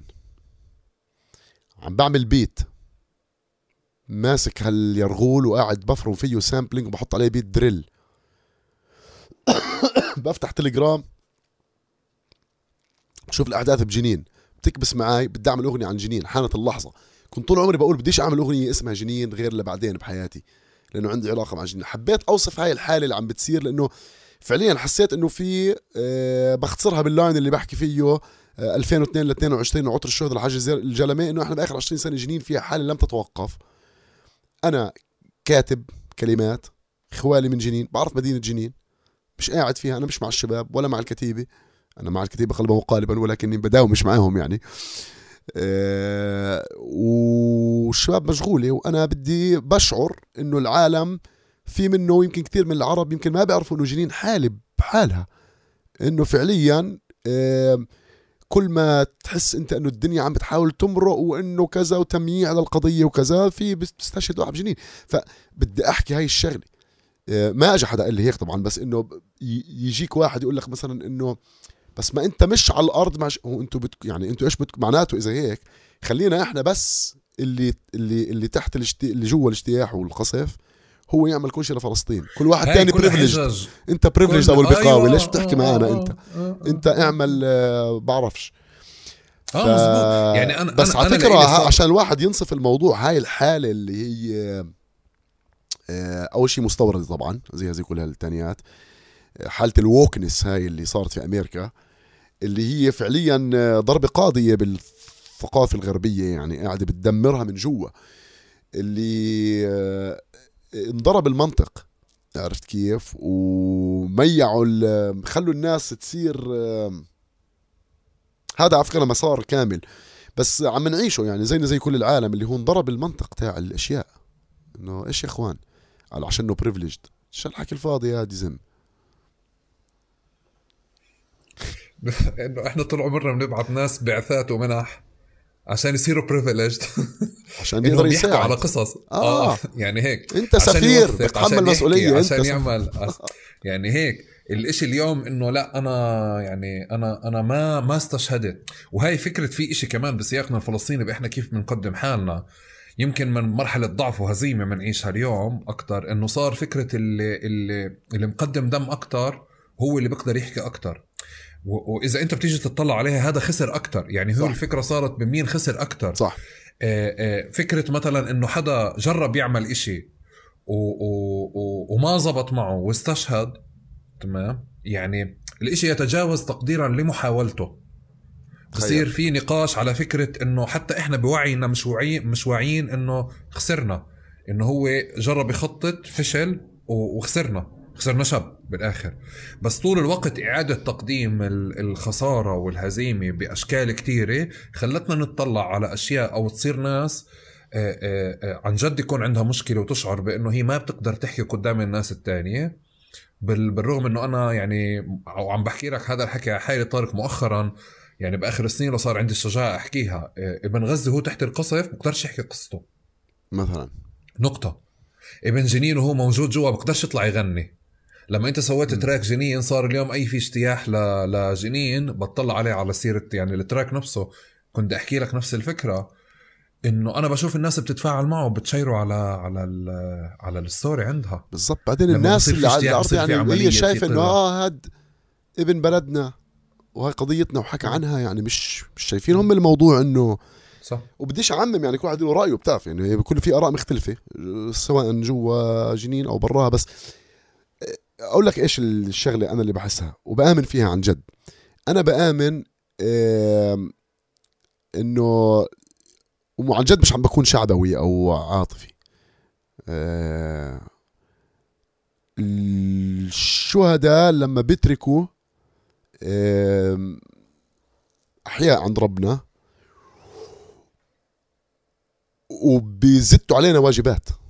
يعني لما بتفقد حدا انت مثلا مقرب أو مش مقرب ما هو برضه ابن بلدك ما هو ابن بلدك استشهد. يعني أو القضية هاي الأشياء اللي بتصير فينا كل يوم هي دافع إن إحنا نحاول نعمل أكتر. فإحنا لازم إن نستثمر هاي اللحظات.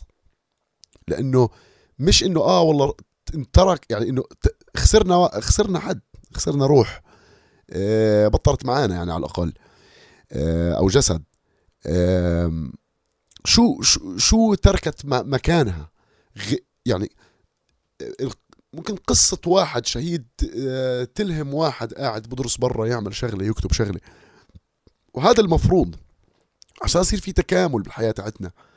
يعني حتى اللي يعني إنه هذا جو ال- ال- الثنائيات اللي كتير يعني متضاربة. مزعج. يعني انت بالنهاية يمكن الخبر اللي على الصبح يشجعك انك انت اليوم بالشغل تحكي بطريقة مختلفة كذا كذا كذا. بس الناس عندها بارانويا صايرة انه إيش؟ انه هذا تمييع للقضية والمشكلة اللي بيحكوا بهاي اللغة لغة التمييع هم الناس اللي بتعملش شيء يعني اللي ما ما ما حدش بيقاوم زعلان انه في ناس قاعدة بتغني المقاومة.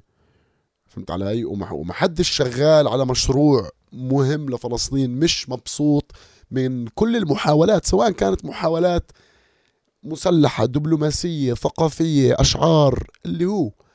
بس بنفس الوقت بقدر أتفهم التروما اللي جاي من زمن آه، الدايتون على ثورات عربية على إن جي أوز اللي هو تعالوا نعلم آه، أساسيات الهيب هوب بمخيم آه، على وعسى الشباب هذه. تلاقي طرق أخرى للتعبير. وهذا مش غلط. بس كان في محاولات مش صادقة بهذا المكان. كان في دخلات مش صادقة يعني آه، شو هيلاري كلينتون يا زلمة بعظمة لسانها حكت إنه هي بدها الراب يخش على العالم العربي وقت الثورات. فهمت علي؟ يعني كان في في مشاريع hip hop السفارة الأمريكية عملتها بالأردن. فهمت علي؟ انت تخيل يعني. وهم جاي انه أنا جايب لك ثقافة أمريكية يعني إنه أنا جاي جايب لك tool بتعبر عن كيف الإنسان المقموع يعبر عن حاله يعني خد برضو هاي ال- فقادر أشوف الجدل. وبتفهم شعور اللي بيحكي إنه مش رح نحرر فلسطين بأغنية أنا حاكيها من قبل. لا بس أنا بدي أحكي لك إشي هاي حتى لو أنت حكيها من قبل أنا هاجمك وهاجم حالي وهاجم البقية وكلنا لأنه كمان يعني في حالة من من هذا الهيجان الشبابي اللي كلنا مرينا فيه بمرحلة ما. خاصة إحنا مش عارف إذا حسن أو سوء حظنا كان بالثورات العربية اللي بتخليك كمان يعني آه، تنجن أكتر ما تصيرش على الأرض يعني. في في شغلة إنه بالآخر ال- اللي فعليا الحدا اللي شغال سواء في جنين أو في غزة بحفر نفق هو ما عندوش مشكلة مع أنت شو بتعمل. الإشكالية دائما إنه إنه بتلاقي حدا هو خارج السياق هذا كله اللي بيصدر لك إنه عنده مشكلة أو بيحكي بتمييع القضية. لأنه فضاوة بال يعني فضاوة بال. آه آه لأنه كمان صار في هيك زي كأنه في نمط واحد إحنا بنحب نشوفه. وهذا هو نمط التضحية وهذا هو نمط ال- الإشي الوحيد اللي إحنا بنطلع عليه. وإشي تاني يعني كل اللي بنحكي فيه كمان بيشبه قضيتنا طارق. يعني بالمرحلة اللي كانت دائما اللاجئين موجودين برا آه، هم أساس القضية. هم اللي بيعملوا أدوار هم اللي بتفاعلوا جالياتنا شغالة كسفراء لنا بكل مكان. صار في إشي تاني اللي هو المركز بسبب السلطة ودايتون وكتير أشياء من اللي أنت حكيتها كمان صار المركز جوا. فبشعر اللاجئ إنه هو ما بقدرش يحكي قدام معاناة ابن غزة ولا ابن القدس نعم. ولا ابن اللد ولا كذا يعني في مشهد بيشبه كمان الحالة السياسية اللي موجودة. آه، بدي أقفز قفزة طويلة شوي أنا وياك عشان أروح على الإنتاج المستقل لأنه كمان هو لساتنا إحنا بنفس الجو. بس أنا أول شيء بدي أسألك آه، قبل ما تروح بدي أسألك اليوم؟ شغلة بدي أحكي شغلة على آخر نقطة. هذا أكيد. النفس تاع إنه أنت بيطلعلكش تحكي عن الموضوع لأنك أنت مش جوا. هذا الحكومات العربية عملته بفلسطين عملته بالفلسطينية بالدول العربية بآخر 40 50 سنة. هذا هذا هذا من أسباب ليش أنت بتحرم الفلسطيني أصلا من تفاعله مع قضيته. هذا خطير الكلام. آه، وأي واحد بيعتبر إنه إذا الكل حكى بالقضية بتتميع معناته هو مش فاهم القضية. مش فاهم إنه. هي مش بس مش بالبساطة الموضوع يعني فهمت علي إنك أنت آه والله خلص صارت جينيريك للجميع. آه، وفيك وكل وكل حدا طارق باخذ دوره. يعني هو الفكرة إنه يعني حتى بالثقافة وبالفن في حدا كان بيعمل poster في حدا كان بكتب في حدا كان بخربش في حدا بيعمل جرافيتي بالضبط. في حدا بغني في حدا بيلعب. وهدول كلهم موجودين بالآخر بيلبسوا عسكري. ليه كنا يعني غريب المشهد. أنا يعني بيستفزني كتير طارق مش شوي. إنه إحنا بنتغنى بالعاشقين وهم لابسين عسكري وقاعدين فوق وقاعدين على ال stage طب ما هذا إذا أنا بدي أجي أطلع على المعايير نفسها اللي بنحكيها اليوم طب ما هذا هو يعني يعني ذروة الابتذال يعني هيك بس. بدي أحكي هيك لو كان يعني. خليت ال... آه إذا هيك بدي أجي أطلع عليها بس طول الوقت نتعاطى معها إنه ناس موجودين من رحم المقاومة طالعين وبيشتغلوا وبيساووا وبيعملوا. ما كانش عندنا مشكلة من مرة. ولكن اليوم هيك في نظرة تانية مرة تانية بتشبه تغيرات اجتماعية وسياسية كتيرة وفردانية يمكن بال... بالاكثر بنحكي عنها. مهم أ- بس قبل ما أنا آسف بس إنه الموضوع هذا كتير مهم. مهم كتير ضلنا نتذكر إنه فلسطين قضية كتير معقدة. فإنه الواحد يكون مطلع على شو هي الحالة اللي بغزة شو الحالة بالضفه شو أو طبعا مع تفاصيلها هلأ صارت الجديدة الاكثر اللي هي بتعرف يعني تعقدت الضفه نفسها صارت معقدة. 48 وبعدين يعرف ال- الفلسطيني بال- بال- بالعالم العربي شو شو وضعه. وبالشتات كل واحد فيهم له أشياء مختلفة لأنه قضية طولت. فمن الطبيعي يكون ال- التوجه أو الزاوية اللي داخل منها الكلام تكون مختلفة. وهذا التنوع قوة مش ضعف.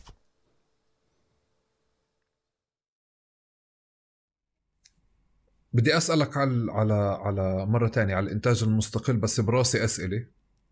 أنا فقدت شو يعني معنى شو يعني آه، إنتاج مستقل.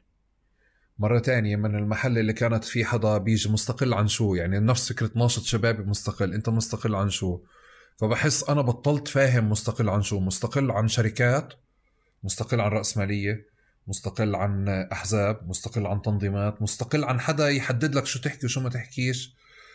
أو إذا بدي أجي أطلع على كل هذه المعايير اللي موجودة إذا بتتجلى اليوم بفكرة بيوتيوب فزي كأنه في layer أو في مستوى اللي بيعمل كل هدول بس أنا مش عم بشوفه مش عم بتعامل معه بشكل مباشر. فمريح لإلي إنه أنا آه، آه، إنه أحكي خلص إنه هذا هو شكل الإنتاج المستقل اليوم وفعليا ما في عندي حكومة لي شو أحكي وشو ما أحكيش بالرغم إنه يوتيوب لي شو أحكي وما أحكيش. ما عندي شركات اللي بتيجي فعليا تفرض علي وبتاخذ مني نسب. اليوم يوتيوب سبوتيفاي كل الم... كل البلاتفورمز هاي بتعمل هذا الدور نفسه. آه، آه، كمان فعليا فكرة الشعبوية أو أنا بدي أحكي شو بدي أحكي لا الأرقام وال... والترند والكذا كمان لعبته هناك. فأنا عم بطلع إنه طب إيه يعني شو ضل من تعريف الإنتاج المستقل اللي إحنا بنحكي عنه؟ خاصة وأنا باجي بشوف في مؤسسات أو ممولين أو صناديق تدعم الإنتاج المستقل. شكل الدعم لإله بإنه يقول لك إنه مثلا إحنا بدنا برامج لدعم السلام أو لتعزيز روح الشباب. فأنا باجي بطلع إنه عن جد أنا فقدت البوصلة تماما بإنه شو يعني إنتاج مستقل. آخر مشهد إنتاج مستقل أنا بعرفه مش اللي كنت أحكي لك عنه الخزانه اللي هو الشباب اللي كانت بدها توجب مع أصحابها في طول كرم فبتروح على استوديو بتدفع له 1000 شيكل أو 1500 شيكل من بعض عشان يأرخوا أو يخلدوا اسم الشهيد. أنا بحس هناك في ابن طول كرم وملحن وتبع استوديو موجود بتجمعوا بغرفة واحدة بيعملوا ب 1000 شيكل 300 دولار يعني ما يقارب أغنية والأغنية بنضل نغني فيها جيال. هلا أنا مش حدا الختيارية أنا وياك اللي بدنا نقعد نقول هديك هي الإنتاج المستقل. أكيد في كتير متغيرات عم بتكون اليوم بس أنا عن جد بطلت عارف مش عم بطالب هداك النمط يكون اليوم بس أنا بطلت عارف شو النمط اللي بنحكي عنه اليوم يعني شو هو الإنتاج المستقل أبدا. هو السؤال القوي إنه لما كانت تنزل هاي الأغنية شوف الإنترنت هلأ خلى في شيء اسمه مستقل. يعني أنت إحنا ذراع من أذرعة الرأسمالية شئت أم أبيت. بتعمل محتوى بتحطه اونلاين معناته أنت ماشي خلال قنوات ال big tech اللي هم دول اليوم يعتبروا. بحجمهم بسيطرتهم جبروتهم. فاحنا جزء منها حتمي. مرقت فترة وهم طبعا أنا منها. يعني أنا في اليوم بنتقدوا إنه هدول يا زلمة الفنانين كلهم طلعوا على تيك توك. أنا بحبش ما حد يحكي هيك لأنه إحنا الجيل اللي مثلا الفيسبوك ساعدنا ننشر موسيقتنا. فيعني شوي فيها تخلف إنك تحكي هيك. هلأ مستقل يعني أول إشي حتى عالميا يعني كصناعة الموسيقى آه، واللي بسموه يعني ال music business أو industry آه، الشركات الإنتاج كان اسمهم indie labels. هم صار في هلأ ال big indies بسموهم اللي هم برضه معدودين على الأصابع تقريبا. الشركات اللي كانت المعنى تاع إنها مستقلة إنها كانت ما بتفرض نوع معين. على الموسيقيين. يعني لما واحد بيحكي أنا independent artist يعني بعمل اللي بدي إياه. عرفت علي؟ بس ما هو أنت اللي بدك إياه آه، بدك تعمله يعني في جانب تقني في الموضوع في جانب لوجستي في الموضوع إنك أنت الإنتاج والتمويل عليك. فأنت مستقل مش حدا عم بدفع لك. وعامل معك deal. بعدين هذا الطابع صار ينتقل على فكرة إنه استقلالية بال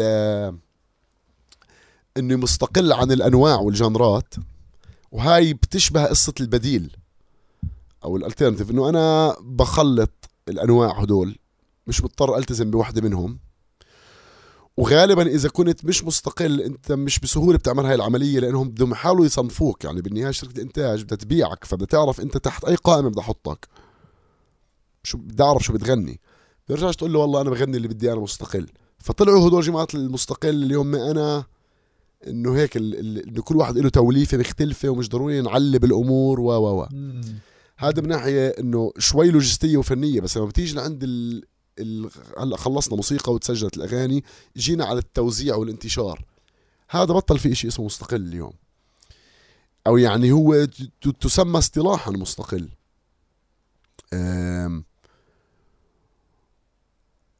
ولكن فيها استقلالية أكثر من اللي تماما مش مستقل صح؟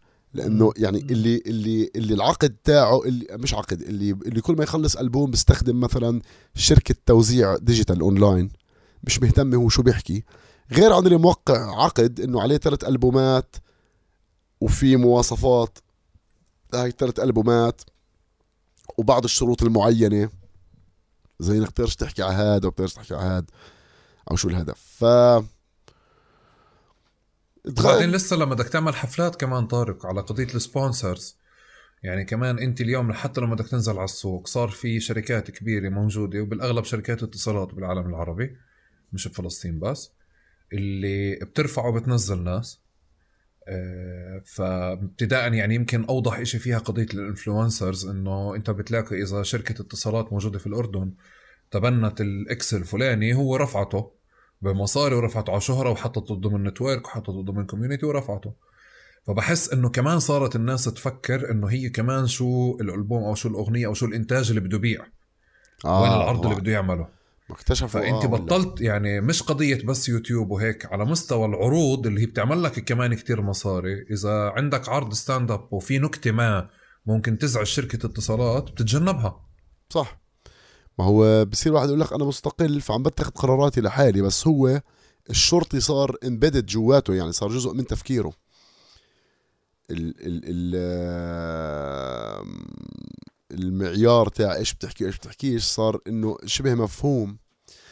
فصار في زي تنازل بين صانع المحتوى وال... والوضع اللي عم بيصير. إنه بالنهاية بديش صفحتي تنشط من فيسبوك. بديش يعني زي ما أنا مش قادر أوقف قدام مثلا الحكومة وأقول لهم يعني فهي تنازلات مبررات مش مبررات طبعا مبررات هلأ. و... و... ويعني شكل لون لحديت ما تقدر تمشي مسارك بأنظف طريقة ممكنة. آه، أو بتكون عصامي جدا. يعني بتعرف يعني ما ما تغيرش كثير هذا المكان صراحة. هو هو. بس اللي اللهم مرقت فترة الوهم إنه ال social media وهيك تعطينا حريتنا بعدين رجعوا هم اللي مسكوا. صح؟ يعني كنا نقول الإذاعات أنا بديش الإذاعة أنا مش مهتم بالإذاعات مش يلعبوني بالأردن وفلسطين ما لعبونيش. بطلع على فيسبوك وعلى يوتيوب. اليوم صرت تحسب حساب طب أنا يوتيوب هلأ يروح ينزل لي هاي وهكذا. wow. لأنه دائما كان في أدوات رقابة وأدوات قمع عم تقصد. آه وبفترة من الفترات اشترينا وهم. ما هو برضه يعني زي لما يجي واحد على الانتخابات بقول لك بوعدك وعودات وبقول لك أنا بدي أغير عبين ما يمسك بعدين بروح بغير الدستور مثلا أو نفس الشيء هدول عملوا فينا. دخلنا إحنا ومتمردين ومش طايقين الأنظمة العربية. واستخدمنا الفيسبوك واليوتيوب وهيك لحديت ما صار هو الحكومة. تروح مثلا على تيك توك أو وات ف ما عدت كتير مهتم. هلأ مستقل أنا أشوف مستقل وبديل يعني دائما بعتبرهم إنه هم مصطلحات راح يضلهم دائما موجودين لأنه هو اللي بده يحاول يخرجنا عن ال... الس... ال... ال... الذي يحصل. فهمت علي؟ يعني مثلا خلينا نعتبر إنه ال trap اجى بده يصير commercial ويخفف حدة الأمور العربية.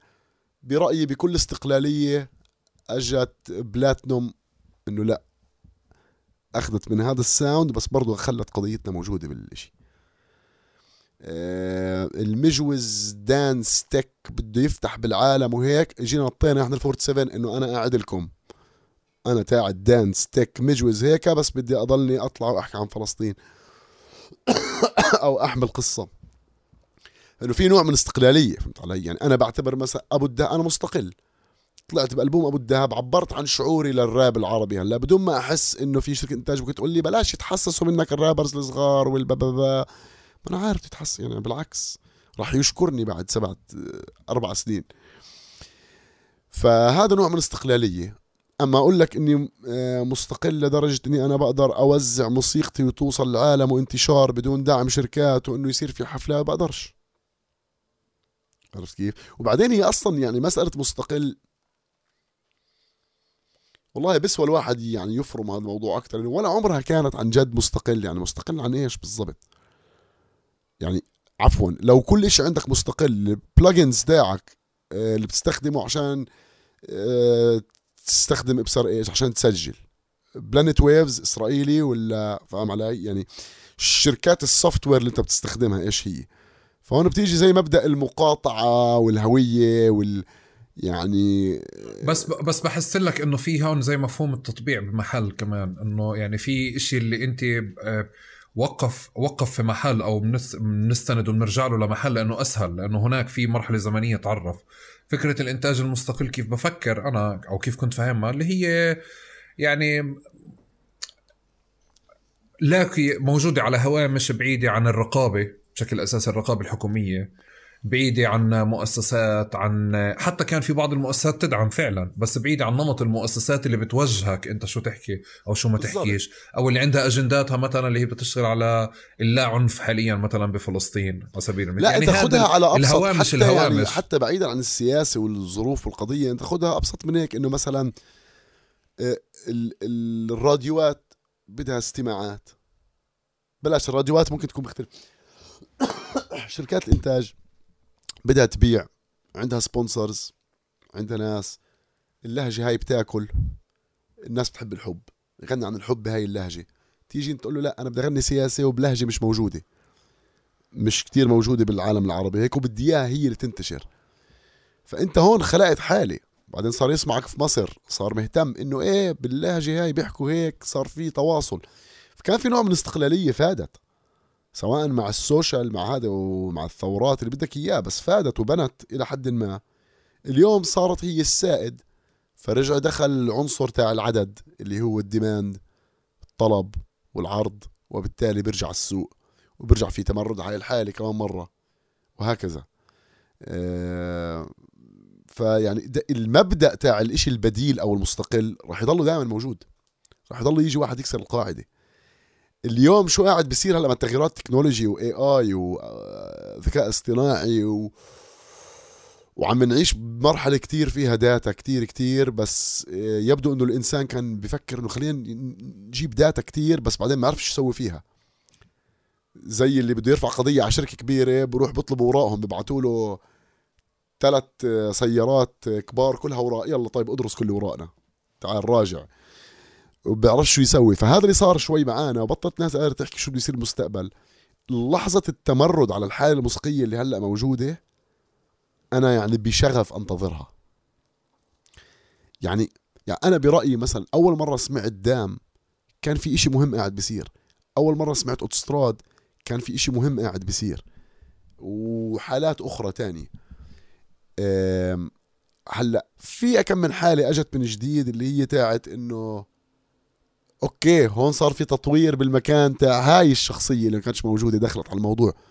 بس إنه يصير إشي هيك disruptive يغير مش قادر أعرف إمتى اللحظة وبس بنتظرها بشغف. طب طارق بال... بال... بنفس الماكينه اللي إحنا بنحكي عنها عم الش- الشكل تبعها اليوم بتهتم بالفرد أكتر و... وبتعتمد على وجوه. يعني حتى ال algorithm على انستغرام بصفحة إخبارية بس نيجي نشوف تحليل المحتوى بأي منصة. نيجي يعني نقيم المنصة شغلها. آه، إذا بندخل على إنستغرام بنلاقي الأرقام الأعلى تفاعلا ووصول هي لوجوه. فأنا عم بروح لك لل- لل- للأخير يعني للالجوريثم واللي خلى الناس تعتمد أكتر على وجوه أفراد أو القصص الفردية أو القصص الشخصية هي اللي تقدم الناس. عشان هيك قبل قبل يمكن شوي أو قبل ساعة كنا نحكي بقضية إنه القصص الشخصية تبعت الناس اللي هي حتى من وجع أو نفسية بتلاقي لها مكان واسع جدا اليوم عند الناس وهيك.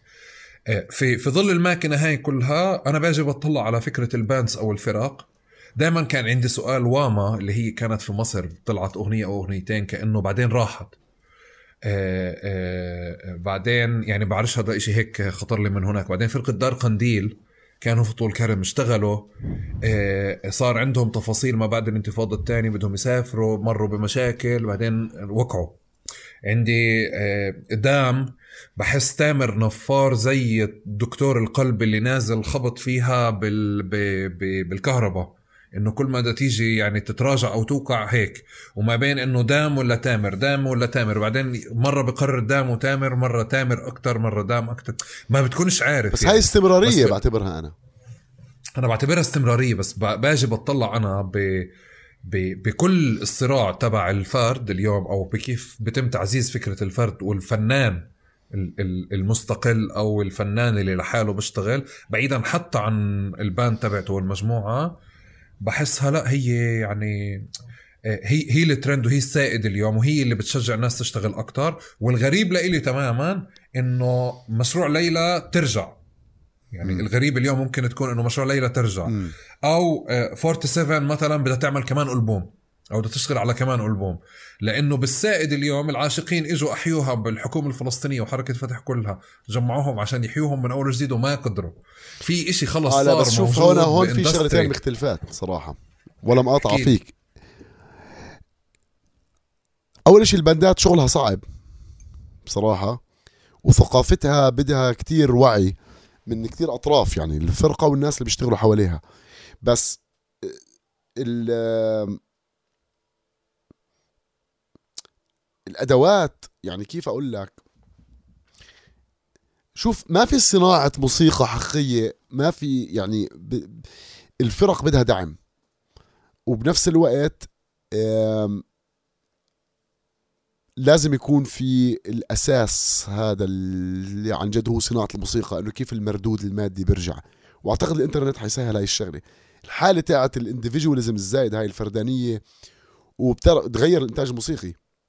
يعني تغير لدرجة إنه صار إنه بكفيك laptop و mic ومش ضروري حتى تغني. بتقدر تحطه بال playback وتمطنط يعني بال trap مسموح هذا الإشي. إنك فعليا تكون أنت مشغل ال beat مع غناك وأنت بس تحكي فوق وهيك شغلات زيادة. هذا مسموح بال trap. وأعتقد إنه يعني في كذا سبب. السبب التقني إنه كان إنه ال autotune وأحلى إنه يجيك إنه سامعه كيف بالتسجيل عشان تعيش ال experience وإنه اطلع نط على المسرح. وهيك بنخفف مش لازمنا دي جي. نشغل لك البيت من عند وين. وبعدين إنه التكلفة كتير أقل. هذا معوش آلات. والموسيقي صار يكسل هدول الجداد. بقول لك أنا ليه أحفظ؟ ما هم بس بتنطنط فوق الإشي. فإنه مش بيضطر حتى يتدرب يحفظ فيرساته. فالتكلفة كلها قلت قلت قلت. والأدوات حتى التراب نفسه ما في يعني أول ما طلع على الأقل كان كتير أقل فيه العينات الصوتية والسامبلز اللي هي بدك تروح تجيب التسجيل. وتقصقصه وتستخدم جهاز عشان يقصقصه عشان تعمل بيت لا صارت إنه الأصوات اللي موجودة بالميدي كلها ديجيتايزد يعني حتى كل إشي إنه اتجه نحو ال- الأرخص وأسهل. بس في إشي من هذا الجانب اللي هو بتحسه طبيعة إنسانية. إنه الواحد بده يعبر والأداة موجودة. إذا بقدر أوصل اللحن وأكتبه إنه يلا خليني أوصله. فأنت يعني- يعني بتوقع إنه كان في هذا الشعور بين الناس اللي كانوا يطلعوا على ام كلثوم ومليون واحد على المسرح معها لا بعدين إنه مثلا آه، شو بعرفني محمد فؤاد ومعاه على المسرح ثمانية. فهمت علي؟ إنه أقل. أو بعدين هذا. هلأ وصلنا مرحله اللابتوب مايكروفون. كمان شوي ببطل الشاب يطلع بصير يطلع الأفاتار تاعه AI إنه يكون في استمتاع بالألحان والكتابة وكذا والعزف والناس اللي عم تعزف هاي اللي أنا بستناها ترجع وأعتقد إنها رح ترجع لأنه حتملق الدنيا شوي ورح نزهق من الفردانية خلص كله وجوه كله هيك وجوه كل واحد أي واحد أي حدا مشهور كل واحد هيك بني آدم. البيتات ال digitized و AI وهيك إنه هلا رح يجي ال AI فرح يصير ما بتقدر تعتبر اللي بيعمل بيت بثانية على اللابتوب هيك مع MIDI إنه هو كتير فن لأنه ال AI بيقدر يعمله مم. فرح يصير. في ال- الإشي اللي أكتر إنساني آه، يمكن ترجع له قيمة أو أو يمكن على الأقل هيك بس بتمنى يعني و لا أخفي عليك إنه أنا متاكد كتير من الجيل الجديد اللي بس الحفلات اللي حضروها عبارة عن واحد مع مايكروفون ولابتوب ما بيعرفوا قيمة إنك تحضر فرقة عم تعزف الآلات. لأنه لما بتشوف الإيد عم تتحرك مع الوقت بالضبط اللي بيطلع فيه الصوت هذا هو الإشي اللي بخليك تحب ال- العرض الحي. إنه عم بتشوف الطاقة كيف تتحرك. كل ما في ناس إيدين بتتحرك على المسرح والإيد هاي لما بتنزل الوقع هذا بتشوفه أنت فيجولي والصوت بتحرك هاد في حاجة لإله والناس حتستمتع أكثر بهاي الحالة وتصير تحضرها وتشوفها. بس برضه ما بعرف. يعني هذيك اليوم واحد صاحبي قال لي إنه إحنا بنعيش بفترة صعب على الناس تحكي إيش اللي جاي بالخمس والعشر سنين. زمان كان يقدر المحلل الاقتصادي أو اللي هذا يقول لك إنه مثلا إيش ممكن يصير بال 15 سنة الجايات هلأ مش قادرين يشوفوا إيش بده يجي بالأربع خمس سنين جايات. فعن جد إحنا بنعيش بفترة مثيرة جدا. بالفترة المثيرة جدا هذه في آه، ال 47 أنا صرت أخاف أحكي اسمها غلط بعد التحذير اللي بأول دير بالك بقاوي أنت يعني ال 47 بنعتبرك اللي بيعرف آه. آه ال 47 شو شو التحديات الكبيرة اللي عم بتمر فيها اليوم؟ ال 47 موضوعها بسيط إنه ال 47 كانت فرقة بتلف العالم وبتعمل حفلات كتير. واظن بتعرف أنت هذا الإشي يعني إحنا كنا مش مخليين. واجا الكوفيد فاذا في إذا في حدا انبطح من الكوفيد هو ال 47 فهمت علي؟ آه، بس برضو إحنا كنا يعني فعليا وهاي حقيقة إحنا كنا عاملين مخطط ان ناخد استراحة قبل ما يصير الكوفيد إحنا كن كنا عندنا خطة إنه ال 2020 نشتغل فيها 75% من السنة وال 2021 نشتغل فيها 60% من السنة آه 50% من السنة وبعدين نحكي بال 2022 اجى الكوفيد عمل فينا هيك بس على أكثر فإحنا شبه كنا متحضرين. آه، أثر على إطلاق ألبومنا الثالث لأنه كنا مخلصينه بالآخر ل 2019 كتسجيل وعاملين الفيديوهات. بس ضل إيش؟ إنك تخلصهم وتنزلهم. فلما كنا بالإجراء ماشيين فيه. فأخرناه شوي مع بداية الكوفيد. بعدين قلنا شو بدنا نستنى مشكله مش حترجع الدنيا. فقلنا يلا نزله فلما نزلناه ما عمل الأثر اللي ما كانش الدنيا أصلا الناس طايقة تشوف ناس بترقص بتتحرك الناس كانت بالز... باللحظة تاعت اللي أنا كوفيد وعزلني وبدناش نلمس حدا. فحتى بداش تحضر إشي فيه بني آدمين. قبل هذا قبل ما يزهقوا يعني يمكن لو استنينا شوي والناس بلشت تتحمس على الرجعة كان يمكن يكون أفضل. بعدين نزلنا أغنيتين طبعا بهذيك الفترة غير الألبوم غير ساميات. وكل واحد من الشباب راح يعمل الشغلات اللي كان بده يعملها. إنه إلك أربع خمس سنين بتلفلف مع الفرقة. حان موعد إنك تاخذ بريك صغير ترجع تتذكر أنت مين إيش بدك تسوي على المستوى الفردي. وهذا الإشي صار. وهلأ عم نرجع نطلع منه ونرجع على المشروع. المشروع طول عمره ما وقف طبعا لأنه نزلنا إحنا أغاني حتى سingles يعني غير يعني نزلنا صغار البلد نزلنا شيرين. بس طبعا ظروف الكوفيد والشباب اثنين منهم رجعوا على فلسطين. فبطلنا كلنا في لندن. فصرنا اثنين بلندن واثنين بفلسطين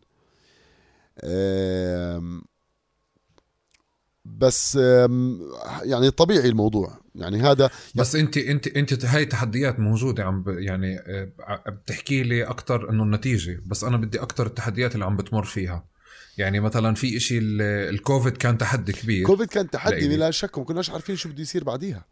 ما كناش عارفين. أنا أنا طارق لأنه لأنه أنا آسف عم بقاطعك بس لأنه أنا فكرة الاستمرارية بحد ذاتها أحيانا بشعر إنه هي بتصير لما تصير هدف بحد ذاتها فيها مشكلة.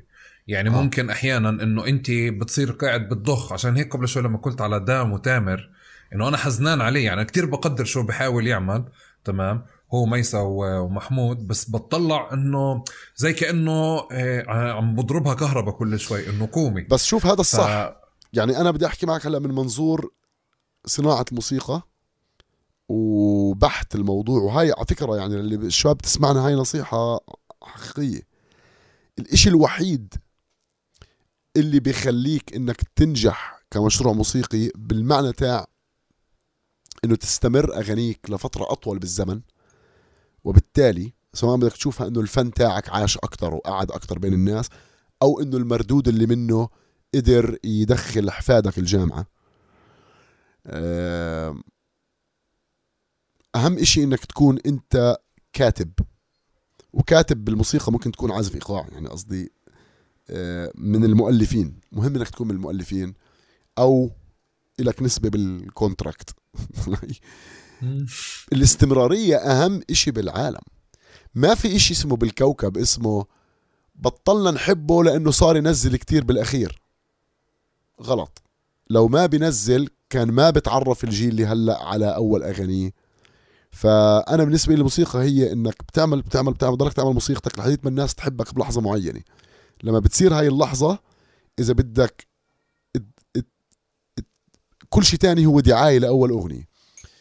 بعرف في ناس بتاخذ بالنسبة لهم إنه هذا كتير تفكير رأسمالي وهيك بس أنا عم بحكي إنه النجاح في عالم الموسيقى هو الاستمرارية. لازم تضلك موجود.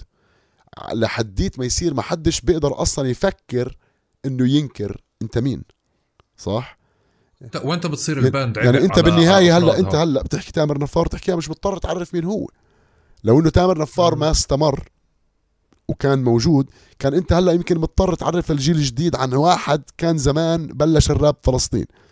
أما اليوم بجيب واحد عمره 14 سنة بقول له مين تامر نفار؟ بقول لك مؤسس راب فلسطيني.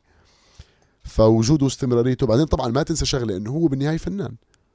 بده يكتب. أنا مش إحنا مش مخصصين تامر هلأ بس لأنه نذكر لا لا لأنه بحكي بحكي على دام وتامر عشان بس نريح شوي بالحكي على 47 أنا فاهم انك عم تستخدمهم ك ك analogy لل solo act و band. والله فاهم عليك. بس الفكرة من وين؟ أنت كرماوي بقاوي آه. فاهم عليك أنا. الفكرة بالضبط. إيه كيف إنه هي جزء من ال من ال الجهاد تاع الموسيقي أنا بعتبره. حتى لما أخطر ناس جيلك واللي قدك. طبعا شهادتي مجروحة بالحكي أنا واضح إني عم بقول لك عن الراس اللي أنا فيه. هو نفسه يشوفك إنه أنت مش مضطر إنك تعمل هيك. بس بتنسى الناس إنه أنت قبل ما تنعرف أنت كنت مزيكاتي بحب يجرب شغلات ويعمل أغاني وأفكار وبدي أجربها بدي أغنيها هاي. فهمت علي؟ بدي أعمل بدي أعطي. بدون ما أكون إنه كل مرة اللي أنا الإصدار تاعي بيكون التوب المش طبيعي. أصلا هذا وهم بتخلقه منظومة الموسيقى أه لما بتكون طبعا مكوشة على 80 90% من المردود تاع واحد من الفنانين. اللي هو أنا دائما بحكيها fame does not equal money الشهرة لا تساوي المصاري بالموسيقى. أه لأنه الشهرة معناته في كتير ناس عم بدفشوا معك. معناته في كتير ناس متشاركين معك. وإبصر عاد شو نوع العقد اللي أنت موقعه معهم خليني أسألك وين بصير بشكل واضح وين بصير الباند عبء أو الفرقة عبء على الفرد؟ يعني وين بشعر الفرد فعليا؟ وهذا بنشوفه اليوم بكتير أماكن إنه جهده اللي عم بحطه جوا الفرقة لو عمله لحاله بيعمل أكتر. لا شوف ما في إشي بعوضك عن إذا أنت هلا شوف أنا بحكي فرقة قصدي فرقة اللي هم مع بعض قاعدين بيعملوا العمل. مش إنه واحد بيجيب مثلا موسيقيين بدفع لهم عشان يعزفوا بس بالحفلة. وهذا موجود لا لا الموديل فاهم, و... آه فاهم. لا لا. ويحترم لا لا طبعا. يعني كثير في 47. موسيقيين مزيكتيه 47. شغلهم إنهم هم يعزفوا موسيقيين مختلفين. وهذا الإشي يحترم وبكونوا تقال بالعزف بالعادة متمكنين. أنا أحكي على الفرق اللي هم يعني مع بعض بيخلقوا أفكارهم. فاللي هم زي ما تحكي آه، وحدة إنتاجية. يعني زي ال 47 زي 47 زي زي الدام زي آه، كايروكي. هاي الفرق هم وحدة إنتاجية مع بعضهم صح؟ بغض النظر كل فرق لها تفاصيلها إنه مين اللي قاعد بكتب أكثر وهذا مش مهم. آه، ما في عبء لأنه ما في إشي بعوضك عن آه، الكيمياء اللي بين المجموعة اللي تشكلت. فاهم علي كيف؟ يعني أنا لو بدي هلأ أعمل أغاني بتشبه أغاني ال 47 لحالك الفرعي. وأجيب شباب تقنيا كتير قوايا بكل إشي وبفهموا بكل الجانر اللي عم نعملها مش رح مش رح مش رح تعمل آه، حمزة ورمزي وولاء وطارق تانيين. آه، وهاي بتذكرني بالاي اي وقصة الإبداع إنه في لا في روح في العالم الخفي. ولازم إحنا حلنا ان ندخل على الطاقة الغيبية أو الروحانية اللي موجودة. إنه أنت أنت بتعيش بجزئين من العالم العالم ملموس والعالم غير ملموس. والعالم الغير ملموس فيه كتير أشياء نفهمها. فالفكر المادي خلينا نحكي هذا اللي هو إنه طب ما أنا ببدل هذا بهذا. ما بتزبط يا عمي. ما بتزبط. آه وأعتقد إنه هذا هو السحر اللي الناس بتشوفه بالباند. وعشان هيك آه يعني ما بعرف في حالات كتير شوف أي أسئلة عن مستقبل الموسيقى وهيك أنا عن جد مش عارف أجاوبك. مش لازم مش لازم هو تشخيص اليوم. آه. يعني مثلا بدي أسألك اي شيء تاني عشان نكون لسه كمان أوضح وأوضح. في حالة حمزة لما الجهاز لما أعلن فعليا إنه هو برا 47 نعم. أو إنه يتمنى التوفيق لزملائه وكذا. شفته على ال story عندك أنا لما يعني أنتوا غطين غطين غطى فمش عارف إذا هو راجع عم بكون أو بالأجواء. بعدين فهمت لما سألت مثلا من أصدقاء مشتركين وهيك إنه فهمت إنه العلاقة toxic يعني ما بين قوسين اللي هو فكرة إنه ما بقدر من غير الفرقة بس كمان بده مساحته الشخصية أو كذا. فلإلي في هيك مشهد اللي أنا مش قادر طبعا آه وصفت لك كل شيء دبيت لك ترك المعلومات. آه. دبر حالك. آه لا بكل بساطة إنه آه، يعني يمكن حمزة بيقدر يقول لك أكثر عن هاي الحالة بس حمزة ب- بلحظة من اللحظات قال أنا بدي أطلع. ما قال بدي اخذ بريك ما حاولش يلف ودورها. كان واصل مرحلة إنه أنا زلمة مش قادر أطلع أعمل جولات. هذا جو لي سفر وحمل عدتك وحطه واعمل العرض وابسوا هذا. وروح سلم على الناس واطلع نام بأوتيل عشان تصحى الساعة 5 الصبح تنط على طيارة تروح على بلد مش قادر يعمله. قال لك أنا جسمي أهم باي. راح اشتغل على حاله دخل على رياضته دخل على أموره الثانية بالإنتاج والشغل وعاش حياته. بعدين شعر إنه اللحظة إنه يرجع. رجع. وإحنا كنا بالنسبة لنا انه يسعد الله. ما ما حد كان بده يضغط أي حدا لأنه ما ينفعش. يعني أنا علاق يعني إحنا علاقتنا في بعض تاعت شوف إحنا الأربعة كتير صريحين مع بعض. وفاهمين على بعض كتير صراحة. وهي الشغلة شوي غير مسبوقة بالنسبة لي. يعني في هاي الحالة عن جد يعني أنا بلاقيها مميزة. إنه أنا بقدرش آجي أقول له لحمزة إنه لا اطلع. الزلمه بقول لك صحتي. فهمت علي؟ يعني يعني فعليا يلعن أبو أحسن جولة إذا الزلمة بقول لك صحتي فبالنهايه في هذا المبدأ اليوم طبعا بنشوف ال- الأمور بطريقة غير وبنعمل قاعدين ترتيبات في في مفاجآت جامدة جاي يعني هاي هاي اللي انت. بتقوله بنفع نقول إنه بشبه بشبه جيالنا إنه نضجت أكثر صارت عارفة شو بدها صارت تتخذ. قرارات يعني بهدوء أكثر 100% آه بعدين خلص إحنا كلنا صرنا فاهمين اللعبة والصنعة وكيف الأشكال تش- بتعرف بتاخذ وقت إنك واحد تتعلم برضه. برضه الكوفيد كتير علمنا شغلات كل الموسيقيين اللي بالعالم. لأنه قعدوا وصار ال digital boom هذا اللي هو Spotify و streaming و... والناس اللي برا صنعت الموسيقى اكتشفت إيه هدول الهبل اللي بيغنوا بيعملوا مصاري طلعوا مش بس من الحفلات. فبلش يخشوا ناس على الصنعة تاع اللي يا زلمه بعد كوفيد أول ما بلشت تفتح الدنيا كم الشركات والناس بسموا حالهم labels بسموا حالهم متعهدين حفلات اللي دخلوا على الصنعة هم مش دخل أكثر من اللي موجودين أضعاف. لدرجة وصلت قصص في دول عربية بدون ذكر أسماء اللي هو فنانين كبار. يطلع تلاقيه حاطط post على انستغرام بيحكي آه شو اللي سويتوه فيه؟ يعني اللي الشباب جايبينه يعمل حفلة ناصبين عليه. وهيك يعني لخ لخ يعني فهمت علي؟ بس هلا رح ترجع تنظف الأمور وتفلتر لأنه الناس رجعت استوعبت إنه آه لا دقيقة شوي. أما مستقبل عملية الإنتاج والجانب هذا اللي عم بيصير مع كل شيء عم بيصير بالوطن العربي في في يعني صعب آه صعب. بالآخر إحنا مش عنا بس مصارنا عنا مسارات عامة نتفاعل معها. يعني بجوز يصير في مظاهرة في ثورة اللي تضخ دم بكل هذا الشباب من أول وجديد. تخلي أغنية تطلعها من من الديسكات ولا من من الأرشيف تخليها تضرب من أول وجديد. ما ما بتقدر تحذر. يعني مش إنه كمية العوامل الخارجية اللي بترفع ناس وبتنزل ناس هي أكبر من من العوامل المعولة أو قائمة على الفرد. طارق إذا إذا على سيرة النضج والعمر وعارفين شو بدكم وشو بدكم وشو هيك. فنيا آه، آه، أنت بأنو عمر؟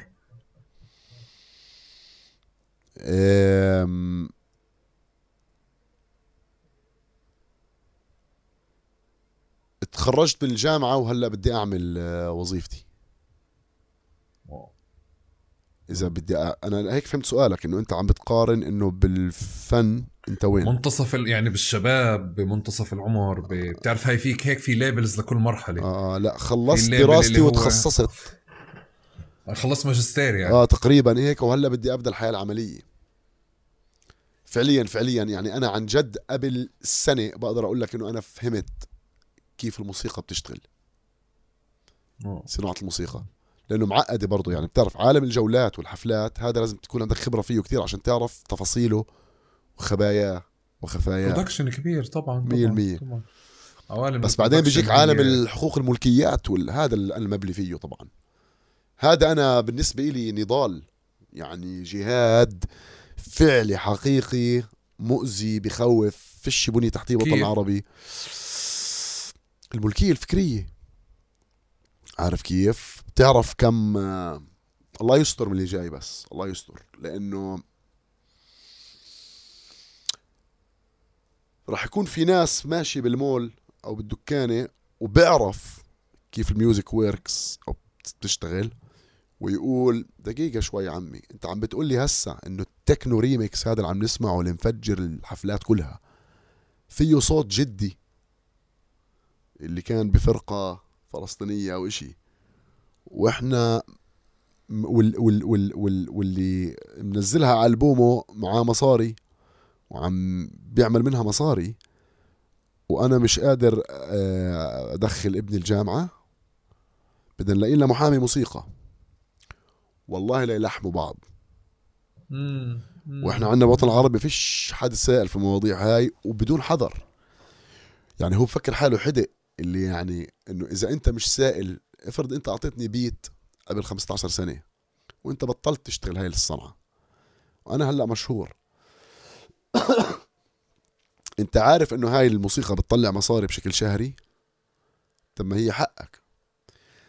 ممكن يقول لك آه بس ما أنا يمكن أيامها اتفقنا مع بعض. فيش اتفقنا مع بعض. إذا ما فيش ورقة موقع عليها بالتفصيل إنه أنت عامل تنازل وتراخيص ومعقد هذا العقد ب...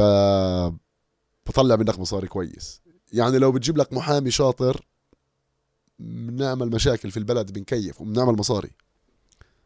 من تعرف هاي هاي أنت حكيتها من ناحية بدي أحكي لك من ناحية تانية على SoundCloud لما بلش يدفع. بتعرف شو صار؟ قلب يعني SoundCloud بطل SoundCloud. بالنسبة لي كنت بتدخل أنت هناك بتلاقي ضالتك دائما أي شيء مضيعه بتلاقيه هناك أيوه. يعني. بس بعدين تاهت الدنيا. بطلت تلاقي أصلا الأشياء اللي مضيعها بتلاقي أشياء هوامش. أو بدك تدور تطلع على السد تدور يعني هيك طول الوقت لا يعني مات مات ال piracy أو اللي هو شو بسموه ال piracy بالعربي؟ اللي هو يعني المواد اللي بتنتشر بدون ترخيص. قرصنة. قرصنة قرصنة. هلأ آه بس أحكي لك ثواني هذا من وجه تاني من ناحية تانية. SoundCloud دير بالك غدار آه هو بيعمل مصاري وإحنا بنعملش. يعني الناس كانت تقول لك SoundCloud أحسن إشي عشان ما بدفعكش. بس SoundCloud هو بيستغل آه. كل الفنانين بنى حاله على هذه هذه مؤخرا صرت أسمعها إنه فعليا الناس مش عم بتنزل مثلا فنانين بنزلوش أغانيهم هناك لأنه ما بدهم. بالضبط. بدفعش أنا يعني. بطلت أنزل عليها منزل على Spotify على على آه. بس رح كنت أحكي لك مثال على سميح شقير أنت كيف بتكون الناس رح تلحم بعض؟ سميح شقير آه أنا كان عندي قناة يعني على SoundCloud شغالة بإرشيف. فجزء من الإرشيف اللي موجود إرشيف سميح شقير اللي أنت بتتعب عشان تجمعه يعني. فمرفوع. ففجأة بلشنا نسمع من بعض إنه قنوات بتنحذف. okay. ضليت أنا أدور أبحبش أدور أبحبش. بالفترة اللي صار فيها الدفع راح الزلمة سجل كل ال- tracks لأنه انتبه إنه في ناس فعليا موجودة عم تربح من ال tracks بكل مكان. يبدو إنه راح تعاقد مع شركة ما وهو ما بيعرف كل التفاصيل لأنه يعني هو حدا ذوق. بالتعاطي يعني لما تيجي تقول له إنه هذا إرشيف الناس تتعاطى معه بشكل وطني بتجاوز قضية كذا بجوز يعني يستحي ويقول لك خلص بديش أعمل مصاري؟ يعني يعملوا أنتم هيك. بس بس راح تعاقد مع شركة والشركة مفرمة. بلشت تحذف في في ال tracks من كل مكان. يعني ولما أنت بتكون رافع خمسة ستة track بيجي لك بيجي لك خمسة ستة reports خلص كل عام وأنت بخير. أنت. أنا أنا تبهدلت بيوم وليلة هيك بطلع على الموضوع بس بكون بعدين دخلت بدوامة إنه هذه المعركة اللي جاي هلا بالضبط أنت كيف حكيتها لما الناس عم تنتبه إنه ال track تبع سيدها اللي كان بالانتفاضة الأولى أو بالانتفاضة الثانية في حدا عم برفعه وفي حدا كذا موجود يعني آه، بتعرف لسه في تقارب كمان طارق مستخدم أنا آه، يعني جانب من موسيقى وهز الرمح آه، بعود الزين الفنون الشعبية. في بالي هاي ثقافة شعبية يعني إنه أنا كيف كيف نطلع وكيف نتداولها وكيف كذا. أول ما بلشت آه، إجاني report على يوتيوب لما بطلع مين اللي مبلغ حدا مستخدم ال track أصلا. يعني مش مش الفنون. ما هي كثير بتصير هاي كمان. يا هاي مستفزة يا أخي. آه يعني بس مش- شوف الحلو بالديجيتال إنه راح ينهي القرصنة بس لساتنا إحنا بالمرحلة تاعت اللي هو البنية التحتية لسه عم تنبنى عشان الأمور عن جد تزبط. لأنه الشركات الإنتاج القديمة الكبيرة ما لهمش مصلحة. آم، بدهم يضلوا مسيطرين ففي آه، مقاومة للموضوع. بس لما بتزبط الأمور راح تكون يعني إن شاء الله طيبة ومبشرة. يعني والله يصير أسهل الصراحة مع للجميع. القرصنة أكثر يعني الصراحة. يعني بس اكون لك أنا مع مدرسة فلسطين كنا بنشتري بخمسة شيكل سيدي عمرو دياب. بس طلعت أدرس أنا بمصر تفاجأت إنه الناس تدفع دولار حق السي دي. طب ما إحنا عندنا بثلاثة شيكل وشكلين والأمور رواق. بس, أنت كمان يعني هلأ مثلا لو واحد اجى أخذ محتوى تاعك لا طبعا. وقبض عليه مشكلة. ما هي هي المشكلة آه، إنه. بالنهاية هو يعني لو إنه ضل وطن الموضوع بتقول بس مش هيك اللي عم بيصير. أنا- بالنهايه بتشغل أنا هاي ال- الموسيقى بتجيب لك يعني بتعمل لك ناتج. يعني أنت ممكن من الموسيقى يعني فاهم علي؟ هي أداة ترويجية. بس دائما بفكر فيه هذا الموضوع برضه إنه كيف غريب هو صراحة. الملكية الفكرية. غريب طارق غريب غريب زي كأنه أنت فعليا إنه فكرة الموسيقى للجميع أو الفن للجميع أو الكذا للجميع والناس تطبع بمحلات وت- وتنتشر ووصلت أنت لمحل اللي بدك تديره. بس أنا بفكر الإشي الوحيد يعني أنا مع بس الإشي الوحيد اللي بخليني أوقف ضد إنه في شغلتين. في صار طريقة عمل آه، يعني نظام نظام عمل اللي بخلي مثلا طارق عم بيعتمد بدخله على هذا المكان. تمام؟ واللي هو قرر إنه هذا الإشي بده يكون. وإشي تاني إنه المحاربة القرصنة لإلي اللي عم بيعمل منها مصاري أكثر شيء هي شركات كبيرة. بدي أحكي لك قصة بس يعني وبعدين بدي أنط على شغلة تانية بس عشان اصدمك لما نزلت على فلسطين لقيت حضارة شركة الاتصالات. أنت بتشترك معها شركة الاتصالات الفلسطينية. عندها شركة اسمها حضارة. تمام؟ تدخل عليها حضارة بتلاقي كل المسلسلات والأفلام بكل مكان. هلا كل فكرة ال IPTV موجودة ب- ب- بالعالم عم بتكون ترند. بتنزل انت ال- الكود اللي بيبعتوا لك إياه مع ال user وكل فترة وفترة بنحضر بتغير بنشال بنعمل. لأنه قرصني خلص. بتدفع انت يعني 20 دولار وحاسس إنه كتير لطيف تحضر بي أن من غير ما تدفع يعني. بس لما نزلت على البلد شوف شركة الاتصالات عم تستثمر بالموضوع. لا هون في نقطة انت بتقول لك يعني إنه مش فكرة القرصنة صارت القرصان الأكبر هو اللي عم بكسب ومش بس هيك تحت. خدها قبل الإنترنت. آه، صحيح كنا نجيب السي دي المطبوع بس مش مش في واحد طبعه يعني ما في جهد هون في ففي يعني رح تصير هذا التبادل يعني ما إذا هيك آه، اللي بيعمل مسخن لازم بيعه ببلاش لأنه بنشر ثقافة فلسطينية.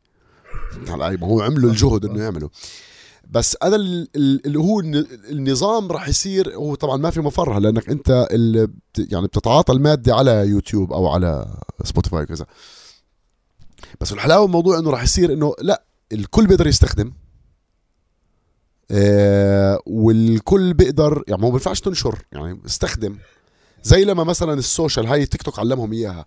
على فكرة تي- تيك توك هو جابهم كتاف للامريكا لفيسبوك هدول لأنه لما تيك توك عمل قصة أنا أول مرة أجاني رسالة من الموزع اللي هو الأونلاين إنه send your music to TikTok ابعت موسيقتك على تيك توك استغربت. إنه شو يعني كيف ما هو social media إيش يعني موسيقتك عليه؟ آه okay هلأ صار عنده مكتبة بتختار منها الأغاني وتحطها على الفيديو. هاي رهيبة لأنها أعطت ال- الفنان حقه ولو إنه مبلغ كتير قليل بس أحسن ما هداك يستخدمها بدون أي تعويض. لإلك. وبنفس الوقت إنه هذا الإشي خوف جماعة ميتا وفيسبوك وإنستغرام وهيك إنه دقيقة شوي هدول خشوا على طابق جديد. وصفوا لازم يحلوا كل مشاكلهم مع موضوع الحقوق. هم كانوا سامحين للناس إنهم يقرصنوا على بعض. تعرف كم صفحة نشرت حالها وعملت وبنت وعملت مصاري باستخدام موسيقات ومواد مش من عندها؟ طبعا بلاوي. طبعا. قص فيديوهات طبعاً. لسه-. لسه لسه اليوم في طوشي يبدو لي على محتوى شفيق كبهة.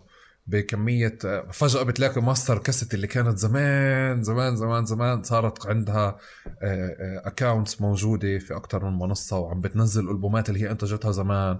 بتلاقي في بصير في نقاش مثلا إنه مين أنتج مين عمل مين دفع حق الكذا. هو المهم إذا معاهم العقد لأنه إذا معهم آه، مش آه، العقد آه. بتقدر ترفع عليهم قضية. عيلة الفنان بتقدر ترفع عليهم قضية. واو فهذا اللي عشان أنا مهتم فيه هذا الموضوع لأنه فيه الحق يعني برضه لأنه الفنان هو شو بيسوي؟ يعني يا دوبك بغطي تكاليفه بالحياة من هلا كم من حفلة اللي بيعملها بحياته وبيطلع فرايط من الموسيقى. بس الفرايط هاي على المدى الكتير طويل اللي هو 70 سنة بعد وفاه وفاة الكاتب حسب القانون مثلا الإنجليزي والأمريكي هي هون الفرقية. يعني اعتبر واحد بيطلع ليرتين الشهر حلو. وبده يعيش له كمان 30 سنة و70 سنة. هاي 100 سنة. اثنين ضرب 12 قديش؟ 24 ضرب قديش؟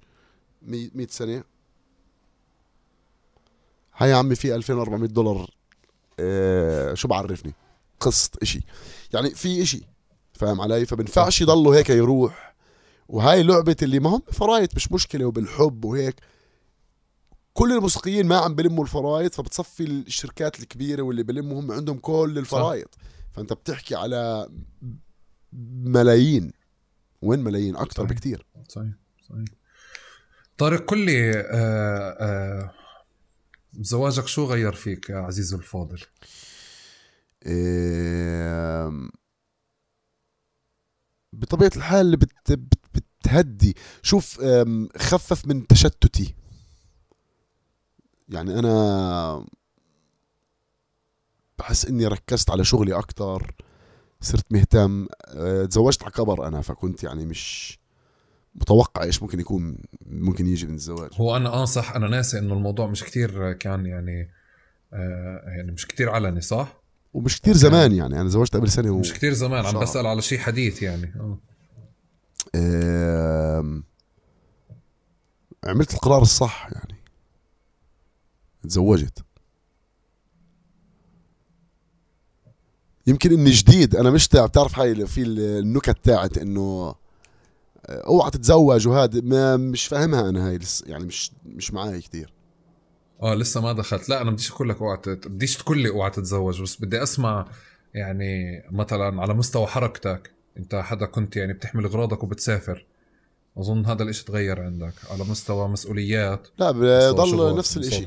لساتني بسافر. ما أنا يعني بالنهاية أنا بشتغل من الدار فزي زي اللي بدل ما تغيب 8 ساعات عن الدار بتغيب لك أربع خمسة أيام بعدين تكون 24 ساعة بالدار فيعني يعني ما غير فيك في حياتك إيش الزواج؟ لا صراحة ما غير من أسلوب حياتي آه، وبرضه إنه أنا لقيت الشريك اللي يعني فاهمة أسلوب حياتي جدا وبتقدر تستحمله. وبشخصيتك اللي إحنا فعليا مسكناها من من من الألفينات وجر. 100% غير قضية التشتت إيش تغير آه، في طارق. ما تغير ولا إشي. لسه هذيك اليوم قاعد بحكي كل الشغلات اللي كنت أحكيها بالألفينات واول الألفينات وأنا بالجامعة وأحس إنه الناس طلع علي إنه هذا شوي تفكيره فائع شوي أو إنه وين رايح وأنت شوي مؤامرات وهيك. اليوم كلها هي الحكي العام. عرفت كيف؟ آه ولسه عندي اهتمام بالكلام وبالعلاقة بين السلطة والدين. وهذا موضوع دائما شاغلني بروحش. بحسه هو أساس ال... أنا زلمة بهت... يعني عندي آه، يقين إنه في إحنا بنعيش بمكان بنعيش بمكان ملموس ومكان مش ملموس نفس الوقت. يعني ففي قيمة للروح وقيمة للجسد وفي آه، الجماعة إشي كتير مهم والفرد كتير إشي مهم. والعلاقة اللي بينهم هاي ما بتخلصش. فما بحب الجو تاع اللي إنه واحد بحسسك إنه هو بوحدة من الأماكن. شو بتحكي أنت قاعد أنت شخصية اجتماعية حيوان اجتماعي أنت أصلا كإنسان. وما فيش واحد مفصول عن المجتمع تاعه وفيش واحد ما عنده مشاكل الفردية فما نقعدش كاني ماني يعني نخش على الموضوع. أساس هاي المشاكل حقيقي وموجود بالتجربة الإنسانية. مين إحنا؟ ليش موجودين؟ آه، كيف نحكم؟ ماذا نفعل في حال إنه صار هيك؟ آه، شو بتسوي؟ شو الإشي الأفضل؟ هاي أسئلة يعني مش مش إنه واحد يعني مهتم فيه هي هاي الأسئلة الحقيقية وهي بتجر كل الشغلات الثانية يعني أنا بشجع على فكرة انه نفكر إنه ما في احتلال شو بنسوي؟ أوكي. وضعك إنه ماشي. ماشي يا حبيبي. أنت لفيت على السؤال بس لأنه هذا هيك يعني آه، أنا بدي أتماشى معك عشان أنت متزوج جديد وبدي يعني في هيك هاي المساحات الخاصة أنا ب يعني بجرب أنت متزوج؟ الأحمر تاعها أنا لسه. طب ليش بتسأل؟ شكلك ناوي. آه، شكلي بمعنى يعني إذا أنت فعليا متحفظ تحكي أي شيء عن الموضوع. أنت فيش حدا بحياتك هلأ؟ أه مش متأكد. ما لسك. اكدي له مهلسك آه. أنت هيك قلبتها ماشي. طب طارق تعال ارضيتي شو وضعك مع المقلوبة؟ أنا بكيف على المقلوبة. أنت تكيف على المقلوبة؟ آه. تعمل مقلوبة زاكي ولا لا؟ بحاول. والله تبهدلت بجنين هذيك اليوم. قالوا لي آجي أقلب مقلوبة. ما عرفتش أقلبها. كانت ثقيله صراحة وكانت الصينيه عاملة زي هيك. واللي عارف اللي بتكون إيديها مش إيدين مقلوبة؟ فبتجيك شوي ماء فإنه بصير صعب تقلبها. هذه أتفه طنجرة. كان موقف محرج. اللي بتقعدش على الصدر صح؟ بتقعد على إيديها هيك. أيوه وحاول عاد هلا. أنت كلك عامل مقلوبة؟ لا بدي أساوي مقلوبة. حلو. أنت مين أذكى مقلوبة عندك؟ هلا أنا مش من جماعة البطاطا وال والجزر. آه. أنا بعرف يا بتنجان ورز ولحمة يا زهرة ورز ولحمة. ماشي. ماشي. على ذلك نتفق. أنا حبيت وضعية الطنجرة هذه وأنت بتعمل إيديك هيك. عارف الطنجرة اللي وضعيتها